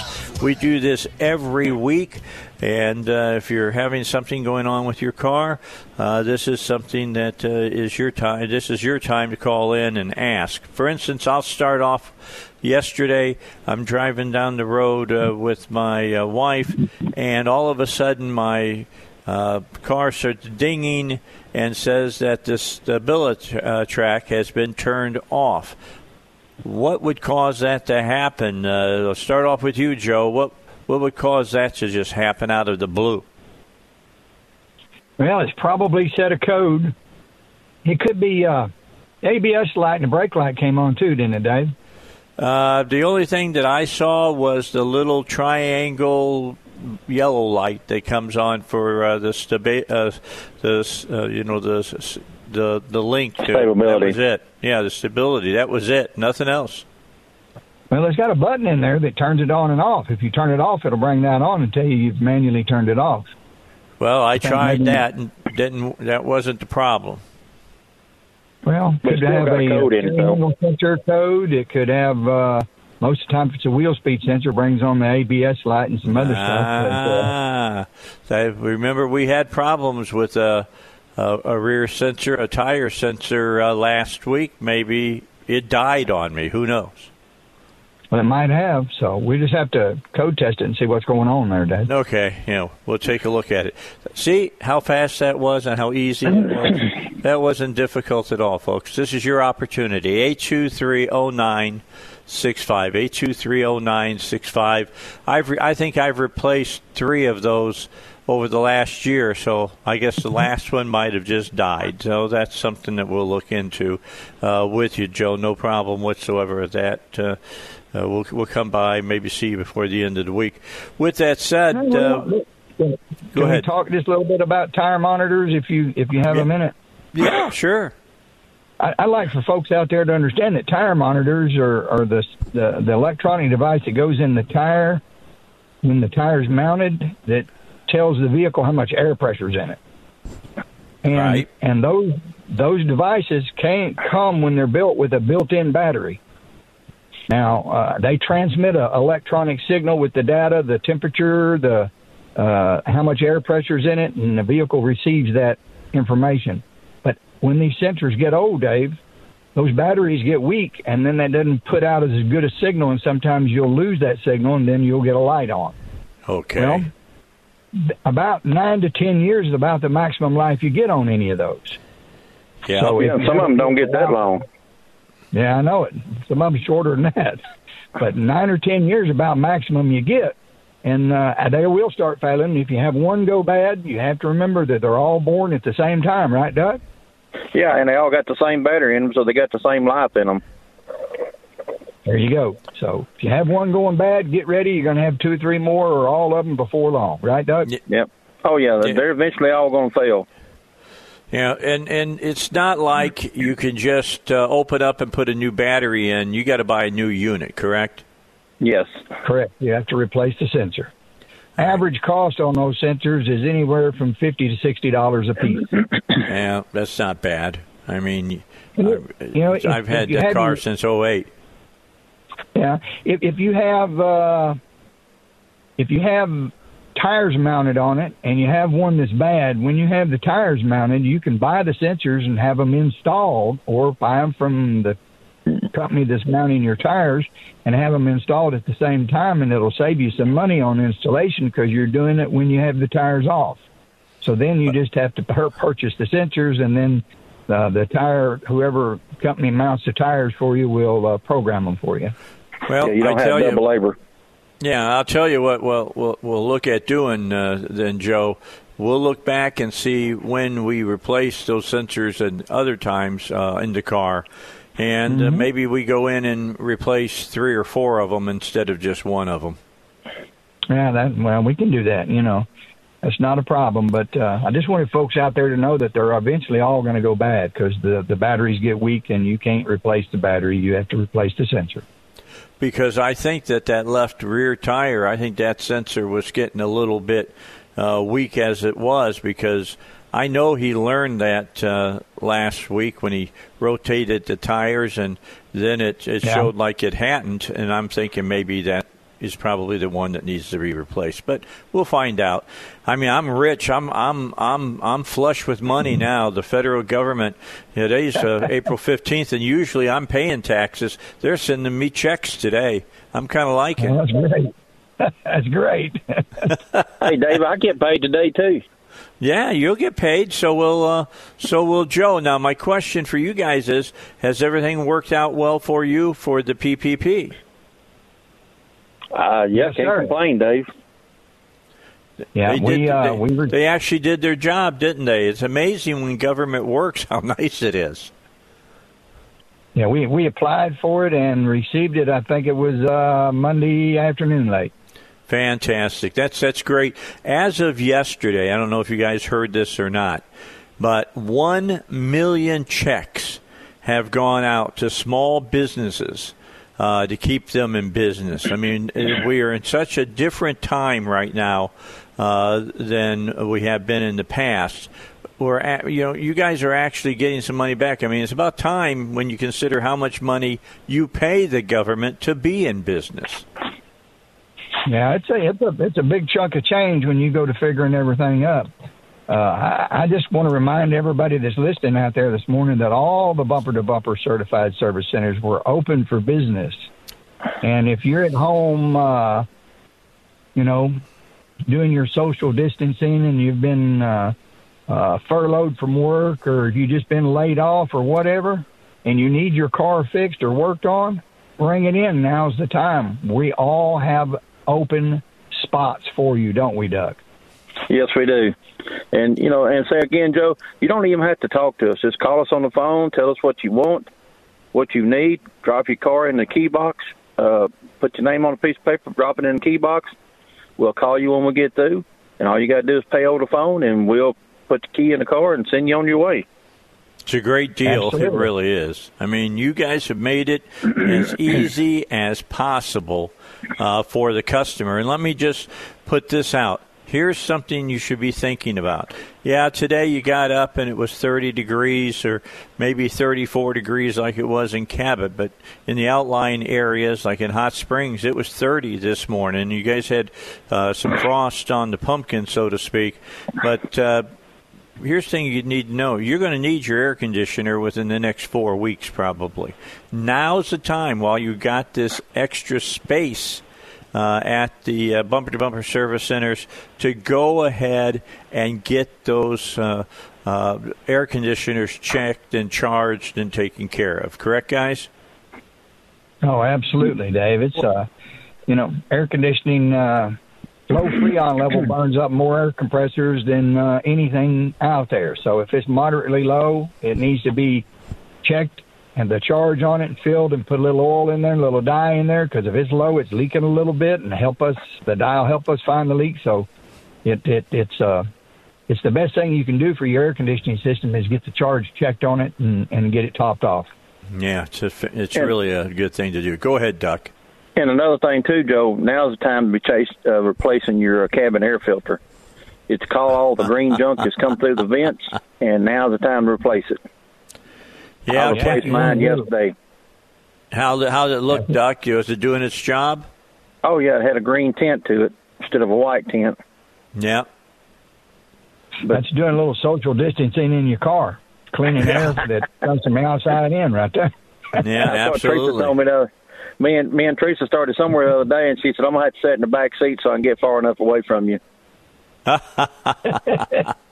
That's funny. She's she gonna, she gonna let you chauffeur her around. I mean, she Yeah. gonna, yeah, you're gonna chauffeur her around. Yeah. Yeah. She, she carrying is she carrying a, a tape measure around, uh, Duck? I I don't know, but she won't hardly get out of the house. She's she's staying in the house. I can't hardly get her out. No, that's crazy. you know, it, just think here in a couple of weeks, we're going to move beyond all of this, and life is slowly going to return to the normal that we had before this, and then it will pass out of our minds. It just will. I I don't see people. I saw a, a, poll yesterday, guys, that seventy-two percent of baseball fans said they probably wouldn't go to a game this year. And I thought to myself, what? Are you out of your mind? you know, I'm going to go to a baseball game. I'm going to go to a football game. I'm going out and living my life. I refuse just to sit at home. It's driving me crazy now. Absolutely Yeah. driving me crazy. Yeah, you're gonna get cabin fever, that's for sure. Well, I'm, it's I'm not going to get. I've got. I've Yeah, got my it, grand man. my my granddaughter told told her mother yesterday. She said, "Mom, I'm getting out of the house today. I've been in here for three weeks. I'm I'm leaving, going somewhere yeah, today." Absolutely. She said, "If I had to just go ride around in in my car for a day or for an hour or two, but she said I'm leaving the house." So Well, Saturday Like- afternoon, Saturday afternoon, Duck, I was laying in the fetal position in my living room, sucking my thumb because there were no sports on. I'm just telling you, it, it's terrible. It's absolutely terrible. You know, normally there's at least four or five baseball games, unless you got Directv, and then you can watch any baseball game you want, unless it's the Cardinals and Cubs. Uh, you know, they black that out here in Lit- that amazes me. They black it out in Little Rock. I wonder if they're going to do it this year since can't. It's it's really hard to get Fox Sports Network. We'll have to find out if that happens. All right, guys, let's take a break. It's uh, 18 minutes after eight. Uh, we've got 37 degrees in Little Rock. Looking for a high today of 63 under brilliant blue skies, and the sun is shining. Got more for you on the Dave Elswick Show with Joe and Duck, and they're going to come back and answer a question I got for them uh, dealing with uh, a 2011 Nissan Frontier Pro 4X six cylinder, four liter. That's what you guys got coming in just a moment here on the Dave Elswick Show. It's uh, 21 after 8 on a Wednesday. Let me give you a rundown. 63 degrees a high today under sunny skies. Little Rock right now is at 38. Uh, Conway at 40. Hot Springs at 34. Uh, Pine Bluff is at 40. And the hot spot in central Arkansas is Cabot at 42 degrees. So that's where we're sitting right now. Tomorrow, sunny skies, high of 69 degrees. All right, to the phones. Uh, and, and remember, 823-0965. If you got a car problem, you call that number right now. You can talk to Duck and Joe. Nate is with us from Sherwood. Hi, Nate. How are you? Welcome to the show. What's your question for Joe and Duck? Good morning. Hey, I've got a uh, an 04 F-150. Every time I start it up uh, and, and drive, uh, an alarm goes off. It's five beeps, and then it it pauses for probably eight seconds, and five more beeps, and then it keeps on going for a while. It's annoying, and that's it's not my uh, uh, restraint system. So my seatbelt, if it's not off, it beeps, beeps, beeps, and then it it stops. So this five progression beep can go, and uh, I have no idea. I can't figure out what that's telling me. If there's something that needs to be fixed, or uh, yeah, you know, or you know, if nothing else, if I could just turn it off. Well, you're not going to be able to turn that alarm off because that alarm is for the passenger seatbelt light. Yep. Yep. The bulb is burned out in that light. Ah, so that passenger seat belt light, and that would be on the dash. Where, where do I replace that bulb at? Well, you can't really buy the bulb for that. It's soldered in, but uh, we repair them at my shop, and I know Duck does at his shop uh, Okay. because we Yep. both repair instrument clusters. But you, you have to buy that little plastic piece that says passenger seatbelt on off. That I bulb gotcha. is bad. Oh, Now, wow, that's amazing. You'll come by mine or Duck's place. We'll we'll take that piece out and and and, and Solder a new solder bulb in it. and that's correct and fix it. It's probably about a eighty dollar, hundred dollar deal to fix it. Sounds great. Well, that's worth it. I appreciate it. I'll be on by. Thanks. All guys. right, Nate.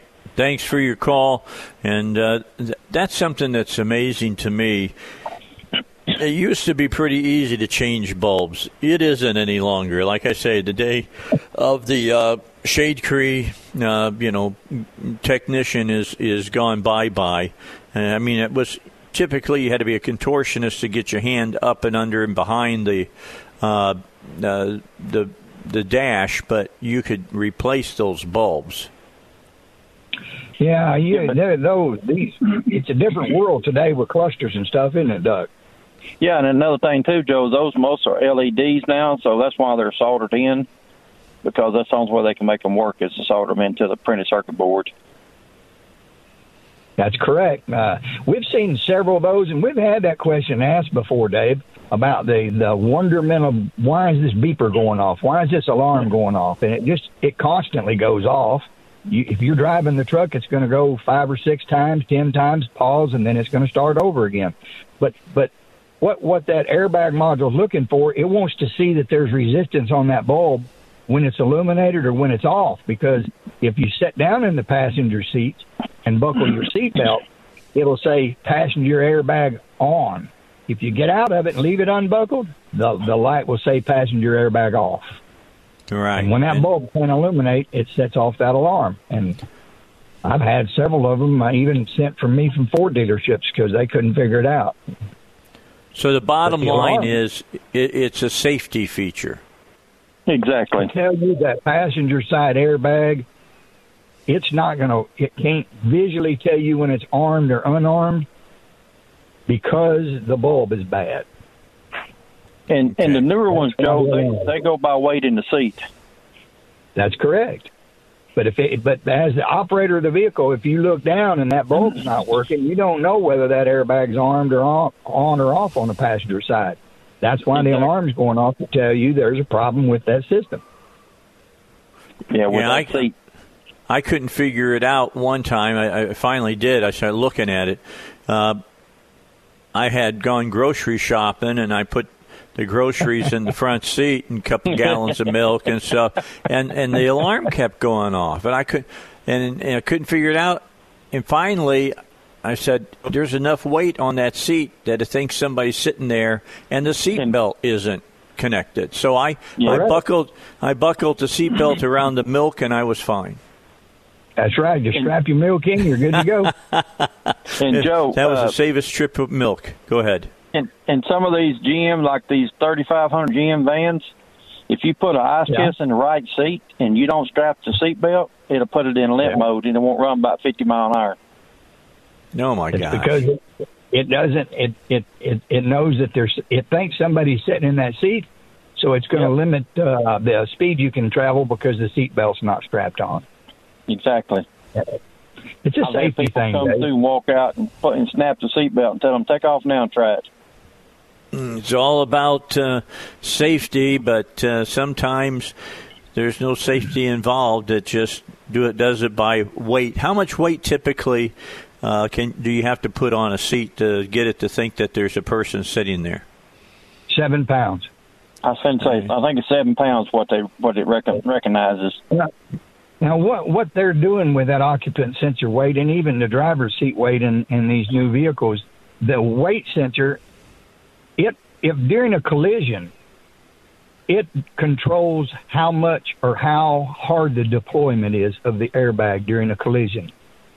For instance, if you have a 50 or, or 75 or 100 pound person sitting in that seat, it's going to deploy not as hard as if you had a 300 pound person sitting in that seat.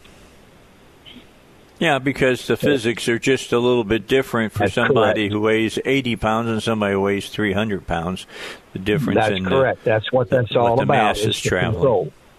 Yeah, the, right. the to control the deployment so it doesn't during deployment it does its job hard enough or it doesn't do it too hard. All right, if you're needing some work done on your car, remember the Bumper to Bumper Certified Service Centers. They're open uh, during the pandemic to take good care of you. And uh, as you heard talk earlier, you might want to check uh, your cabin filter because the green stuff is coming out of the trees like crazy. Uh, you might want to take it out now, catch the additional that you're going to catch, or maybe it doesn't look so bad when they pull it out. They put it back in to catch the rest of the pollen. It'll help you as far as your allergies go. I know mine uh, does that. If I have a, a clean one in there, I don't sneeze and have watery eyes as bad as I do if I don't when the, the trees are all pollinating and doing uh, their thing. Hey, coming up, we've got uh, Sean Hannity. And when we come back, uh, Joe and Duck will be here for the last part of the show, last 25 minutes. You got a question? 823 0965. 823 0965. You call in, you'll talk to Heidi. Heidi has set you all up. Let me know you're there, ready to talk, and we'll get you on with Joe and Duck here with the uh, the car and truck doctors on the Dave Elswick Show. All right, back with uh, Duck and, and Joe, and they're ready to answer your car questions. They're both owners of Bumper to Bumper Certified Service Centers. Guys, we, we mentioned that you were Bumper to Bumper Certified Service Centers. Why don't you, uh, what was what was the big thing that made you become uh, in, involved with uh, Bumper to Bumper? What was the big thing for you, Joe, and then what was the big thing for you, Duck? Well, for me, it was the parts, the quality of the parts, the availability of them, and and their overall service. And you know, I want to I want to give them guys a shout out right now for all this social distancing and stuff. You know, the, even their delivery drivers come in, they don't get close to you. They lay the parts down. We got a we got a, a shelf in the shop for incoming parts and outgoing parts, returns and stuff, and they just go over and set the part down and uh, they have they they do the little uh, iPads to sign for now. They went away Yeah. with that during the social distancing. We're back to paper invoices, but they just lay your copy down, put the part on top of it, and out the door they go. So we don't even have to make contact with them. Those guys are great, and and, and doing a good job. It really helps us the availability of the parts, doesn't it, Doug? Yeah, and and that's another thing too, Joe. You know, they help us in any way they can. They they bend over backwards to make sure we have our part. Uh, you know, they come in, they drop it off, they get you know they get back in their truck and they leave. I mean, you know, we're trying to keep everybody safe right now, and you know, make sure everybody you know stays healthy. All right, so uh, they're doing their part with social distancing, making sure your crew stays healthy. So as they stay healthy, they can keep uh, the people out there that are your customers keep their car healthy, so to speak, and uh, up to snuff, so that you don't have more things to have to worry about with all this thing going on about the the Chinese virus and and everything going on. All right, 2011 Nissan Frontier, a Pro. It's a 4X, six cylinder, four liter. Says, I'm experiencing a rough shift in my Frontier. It does not happen all the time. It seems to happen when I'm going up uh, to around 3,000 RPMs, then it, it shifts. It does this kind of jerk. I am just trying to figure out what it is. Uh, do you have any solutions? Do you know what could be causing the problem? Is it maybe U joints or the differential or even the transmission? That's from James. Uh, Well, that's going to be hard to uh, to diagnose without driving it. I like to know if it's got any uh, check engine light on, and probably do a code test on it. And if it's on hard acceleration, you know, transmission performance is is is in relation to engine performance. So he could have an engine performance issue causing the transmission to shift late and harsh. And uh, you know, there's some things that can cause that that won't turn a light on, like a uh, bad mass airflow or a dirty mass airflow, a stopped up air filter, because he says it's only under on a hard acceleration. So uh, I'd really want to have a scanner on that and look at it. How about you, Duck? Same thing. How many how many times have we seen a human hair on the mass airflow sensor mess everything up? Wow. I mean, and it, it really won't set a code because it's giving a signal. It's just the wrong signal. Yeah, just not giving the proper what it needs at the time. And you know, like you say, it could be the air filter. It could be a. Let's see, that's they don't have a fuel filter on it, but could be low fuel pressure. You know, and he's having to get in it real hard, and then the transmission don't understand what to do. You know, you're you're the the the, the shift controls. You know, we explain this all the time, Dave. Transmission uh-huh. performance is related to engine performance. Engine performance is related to how well the transmission shifts. They have to work together. We have folks come in and complain about the way the engine runs, and and it's a transmission issue, and then vice versa. They'll come in and complain about the way it's performing, but it's uh, a perform engine performance issue causing the transmission to shift harshly. So, uh, you know, I need we need more info to help this guy. Is what this amounts to. Or come okay. by and see one of us. That's correct. Yeah, and, and remember, you don't. You can leave your car. Somebody take you to wherever you got to go to. Drop the keys off. Let them know what the problem is, and they'll uh, they'll they'll fix your car for you. Because remember, when you take in your uh, car or your truck or your 18 wheeler, so to speak, into uh, the bumper bumper certified service uh, centers, uh, they don't just uh, work on your car; they are going to fix your car. Uh, that's that is a big deal for bumper to bumper. They hate to say, "Yeah, we'll take a look at your car." They don't just take a look; they they fix it. Liz has got a 2012 Kia Sedona. This is an EX six-cylinder, three 3.5 liter engine. My van would start, uh, but the engine would not turn over. I took it into an auto body shop, and they said it was the fuel pump. They put in a new fuel pump assembly. The very same day I picked it up at the shop and I was backing out of my driveway, I see what looks like oil on the driveway. I ran some errands, came back home. Sure enough, a new oil spot is under the car and a trail of oil down the drive. I can literally see oil dripping from the center front of the van when it's parked. I'm going to bring it back in, but what could have gone wrong? The shop, they were not even near that area of the vehicle, but this seems like a big coincidence. Also, starting van, it still takes longer than normal for the engine to turn over, five seconds. Uh, please give me some advice so I know what I'm dealing with. The van has 89,000 miles on it, no warning lights. Thanks so much. Well, on the fuel pump thing, uh, 89,000 really is awful low mileage to need a fuel pump. You usually don't see that till they're 135, 150K.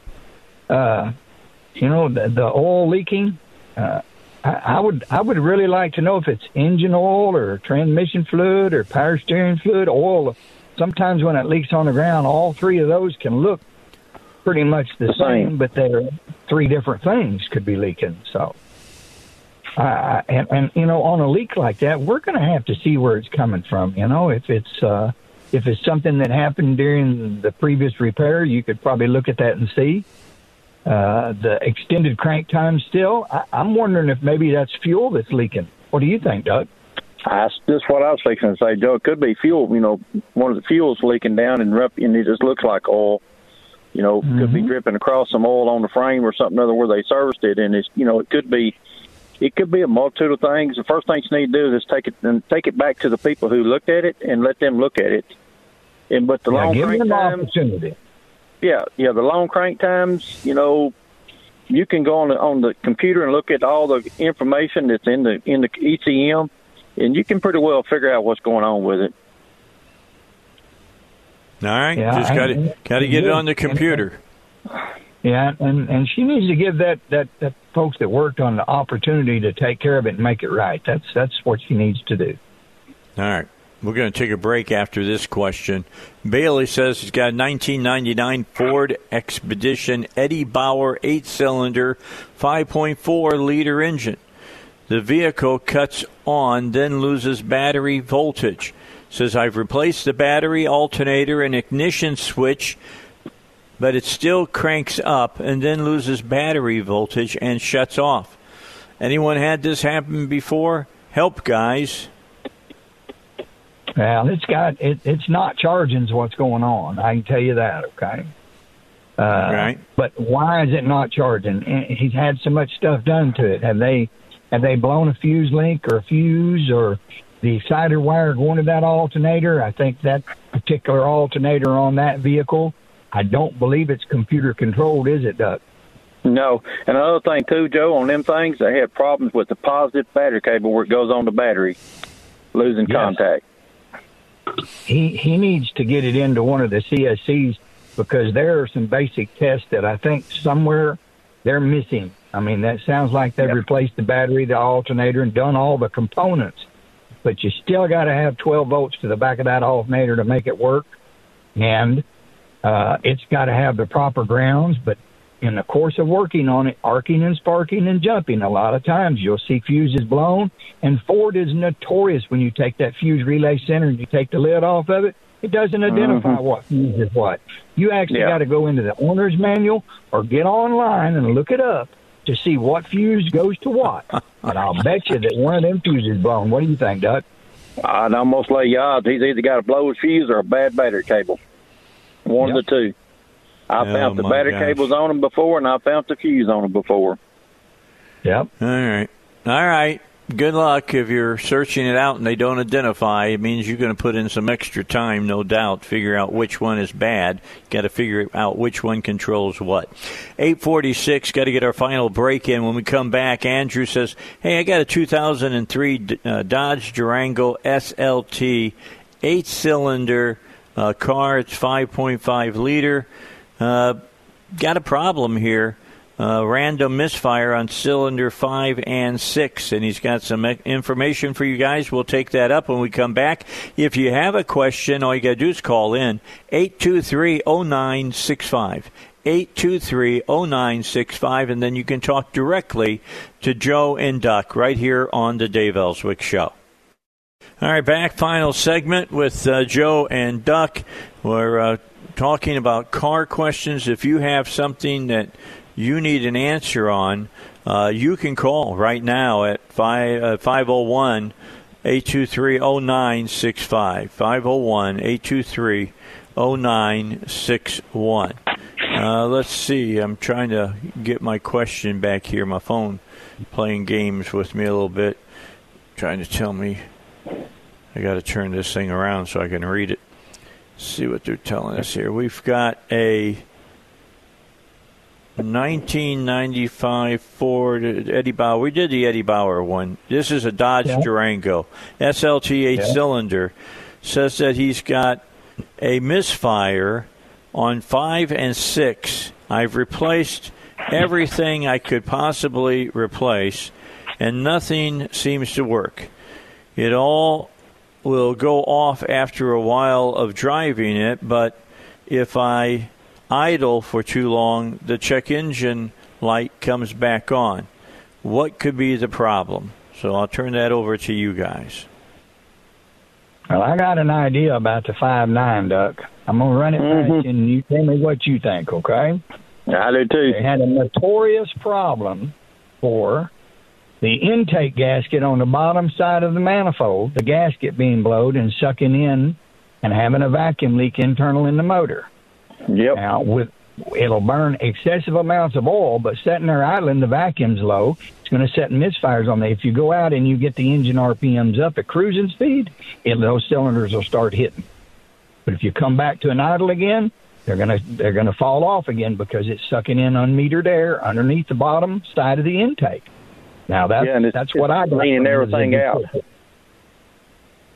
What was that you said, Duck? Leaning everything out? Yeah, it's leaning everything out because it, it's sucking more air than it is fuel. So And I- that's the- the causing big- all the problem. The single easiest way to check that is to take the oil filter cap off and the breather hose off, plug the breather hose, and hold your hand over the oil filter cap. If it sucks on your hand idling, got that bottom gasket on the intake blowed. Yes, I think it's six bolts on each end of it to hold the gasket on.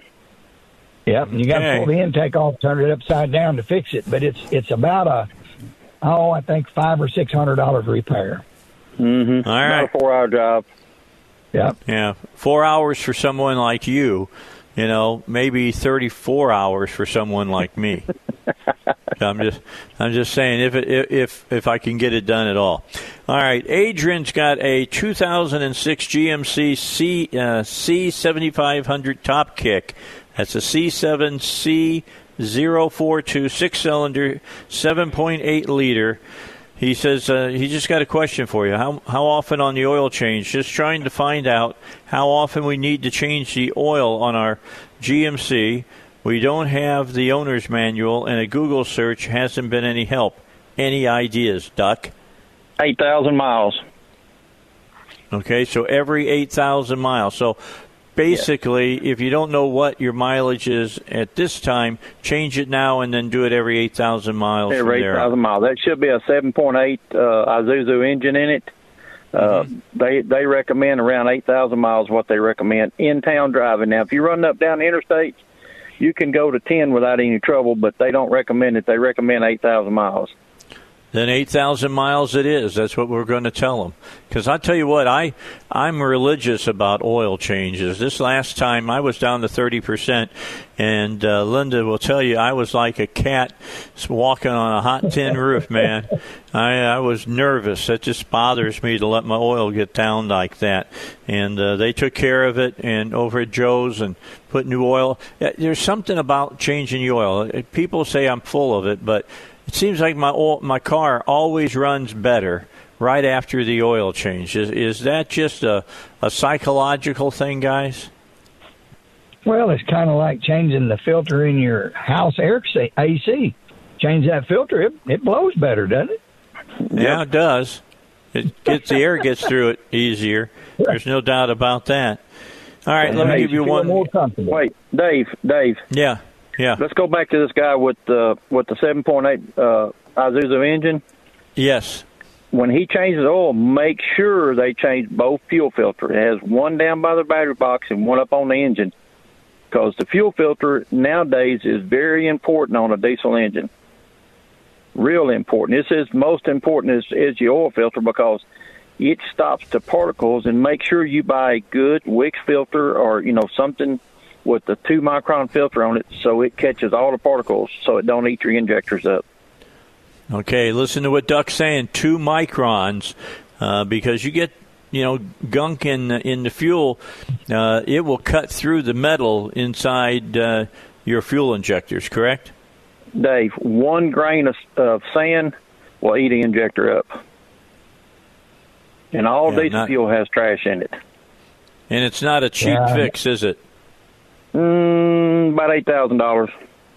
Ouch. What fella, price of a quality filter seems pretty cheap then, doesn't it? Yep. That's And doing it on time. When, yeah, when you change your oil, change the fuel filters. They're just important as now is as oil filter oil change is. All right.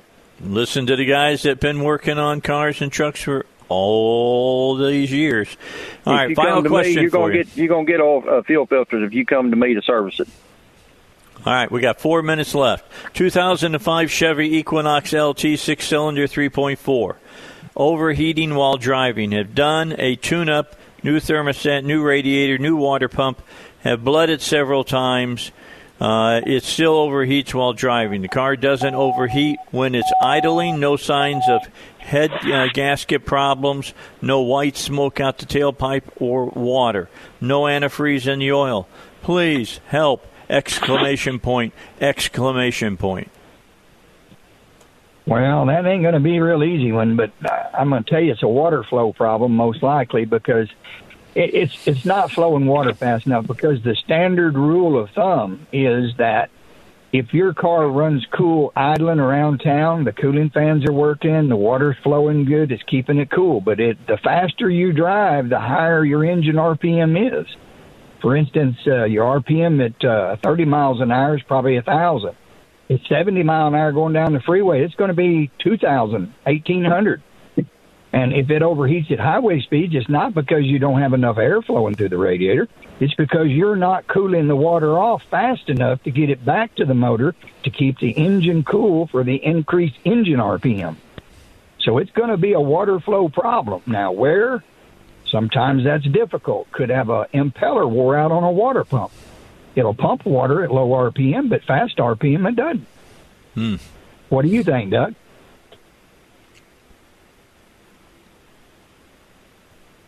Hello? Duck, you still there? All right, we lost Duck. All right, he had. must I had- had- no, there he is. I had one of them here. Oh, it's been about a year ago. Okay. Yeah. Yeah, he's dropping out. We're having a problem Yeah, with yeah. his phone. All right, Duck, Yeah. we're going to let you go, brother. We're out of we're out of time anyway. Uh, we'll take that up again next week. The guys will be back next Wednesday. Uh, remind me to bring that one back up, Joe, so you guys can talk about it because, I, like you said, it can be uh, you know six of one and half dozen of the other. You know, and a lot of this goes back to your guys' uh, knowledge of the experiences that you've had working on these cars. Thanks for joining us, uh, Joe. We'll talk to you next Yes, week. sir. Thank you, Doug. All right. Appreciate you, Duck, too. That's Joe from Joe's Garage, Duck from Duck's Garage. Joe is in North uh, Little Rock on Crystal Hill Road. Duck is down there by the old Benton uh, Airport, uh, right over by the new uh, uh, Kids uh, Club. Uh, building there. You'll find him right there. With that said, I'm out of time. It's gone fast today. A lot of good information uh, today. If you missed any part of the show, for instance, the interview with uh, uh, French Hill or uh, Congressman, uh, State Senator Kim Hammer or uh, Liz Harrington from the RSC, you go back and listen to them. They'll be posting the show up on my Facebook page. The Dave Elswick Show uh, is all that you got to do. DaveElswickShow.com. Go to that on the Facebook and become a, uh, a fan favorite of my show. You can do it really easy. It doesn't take any time.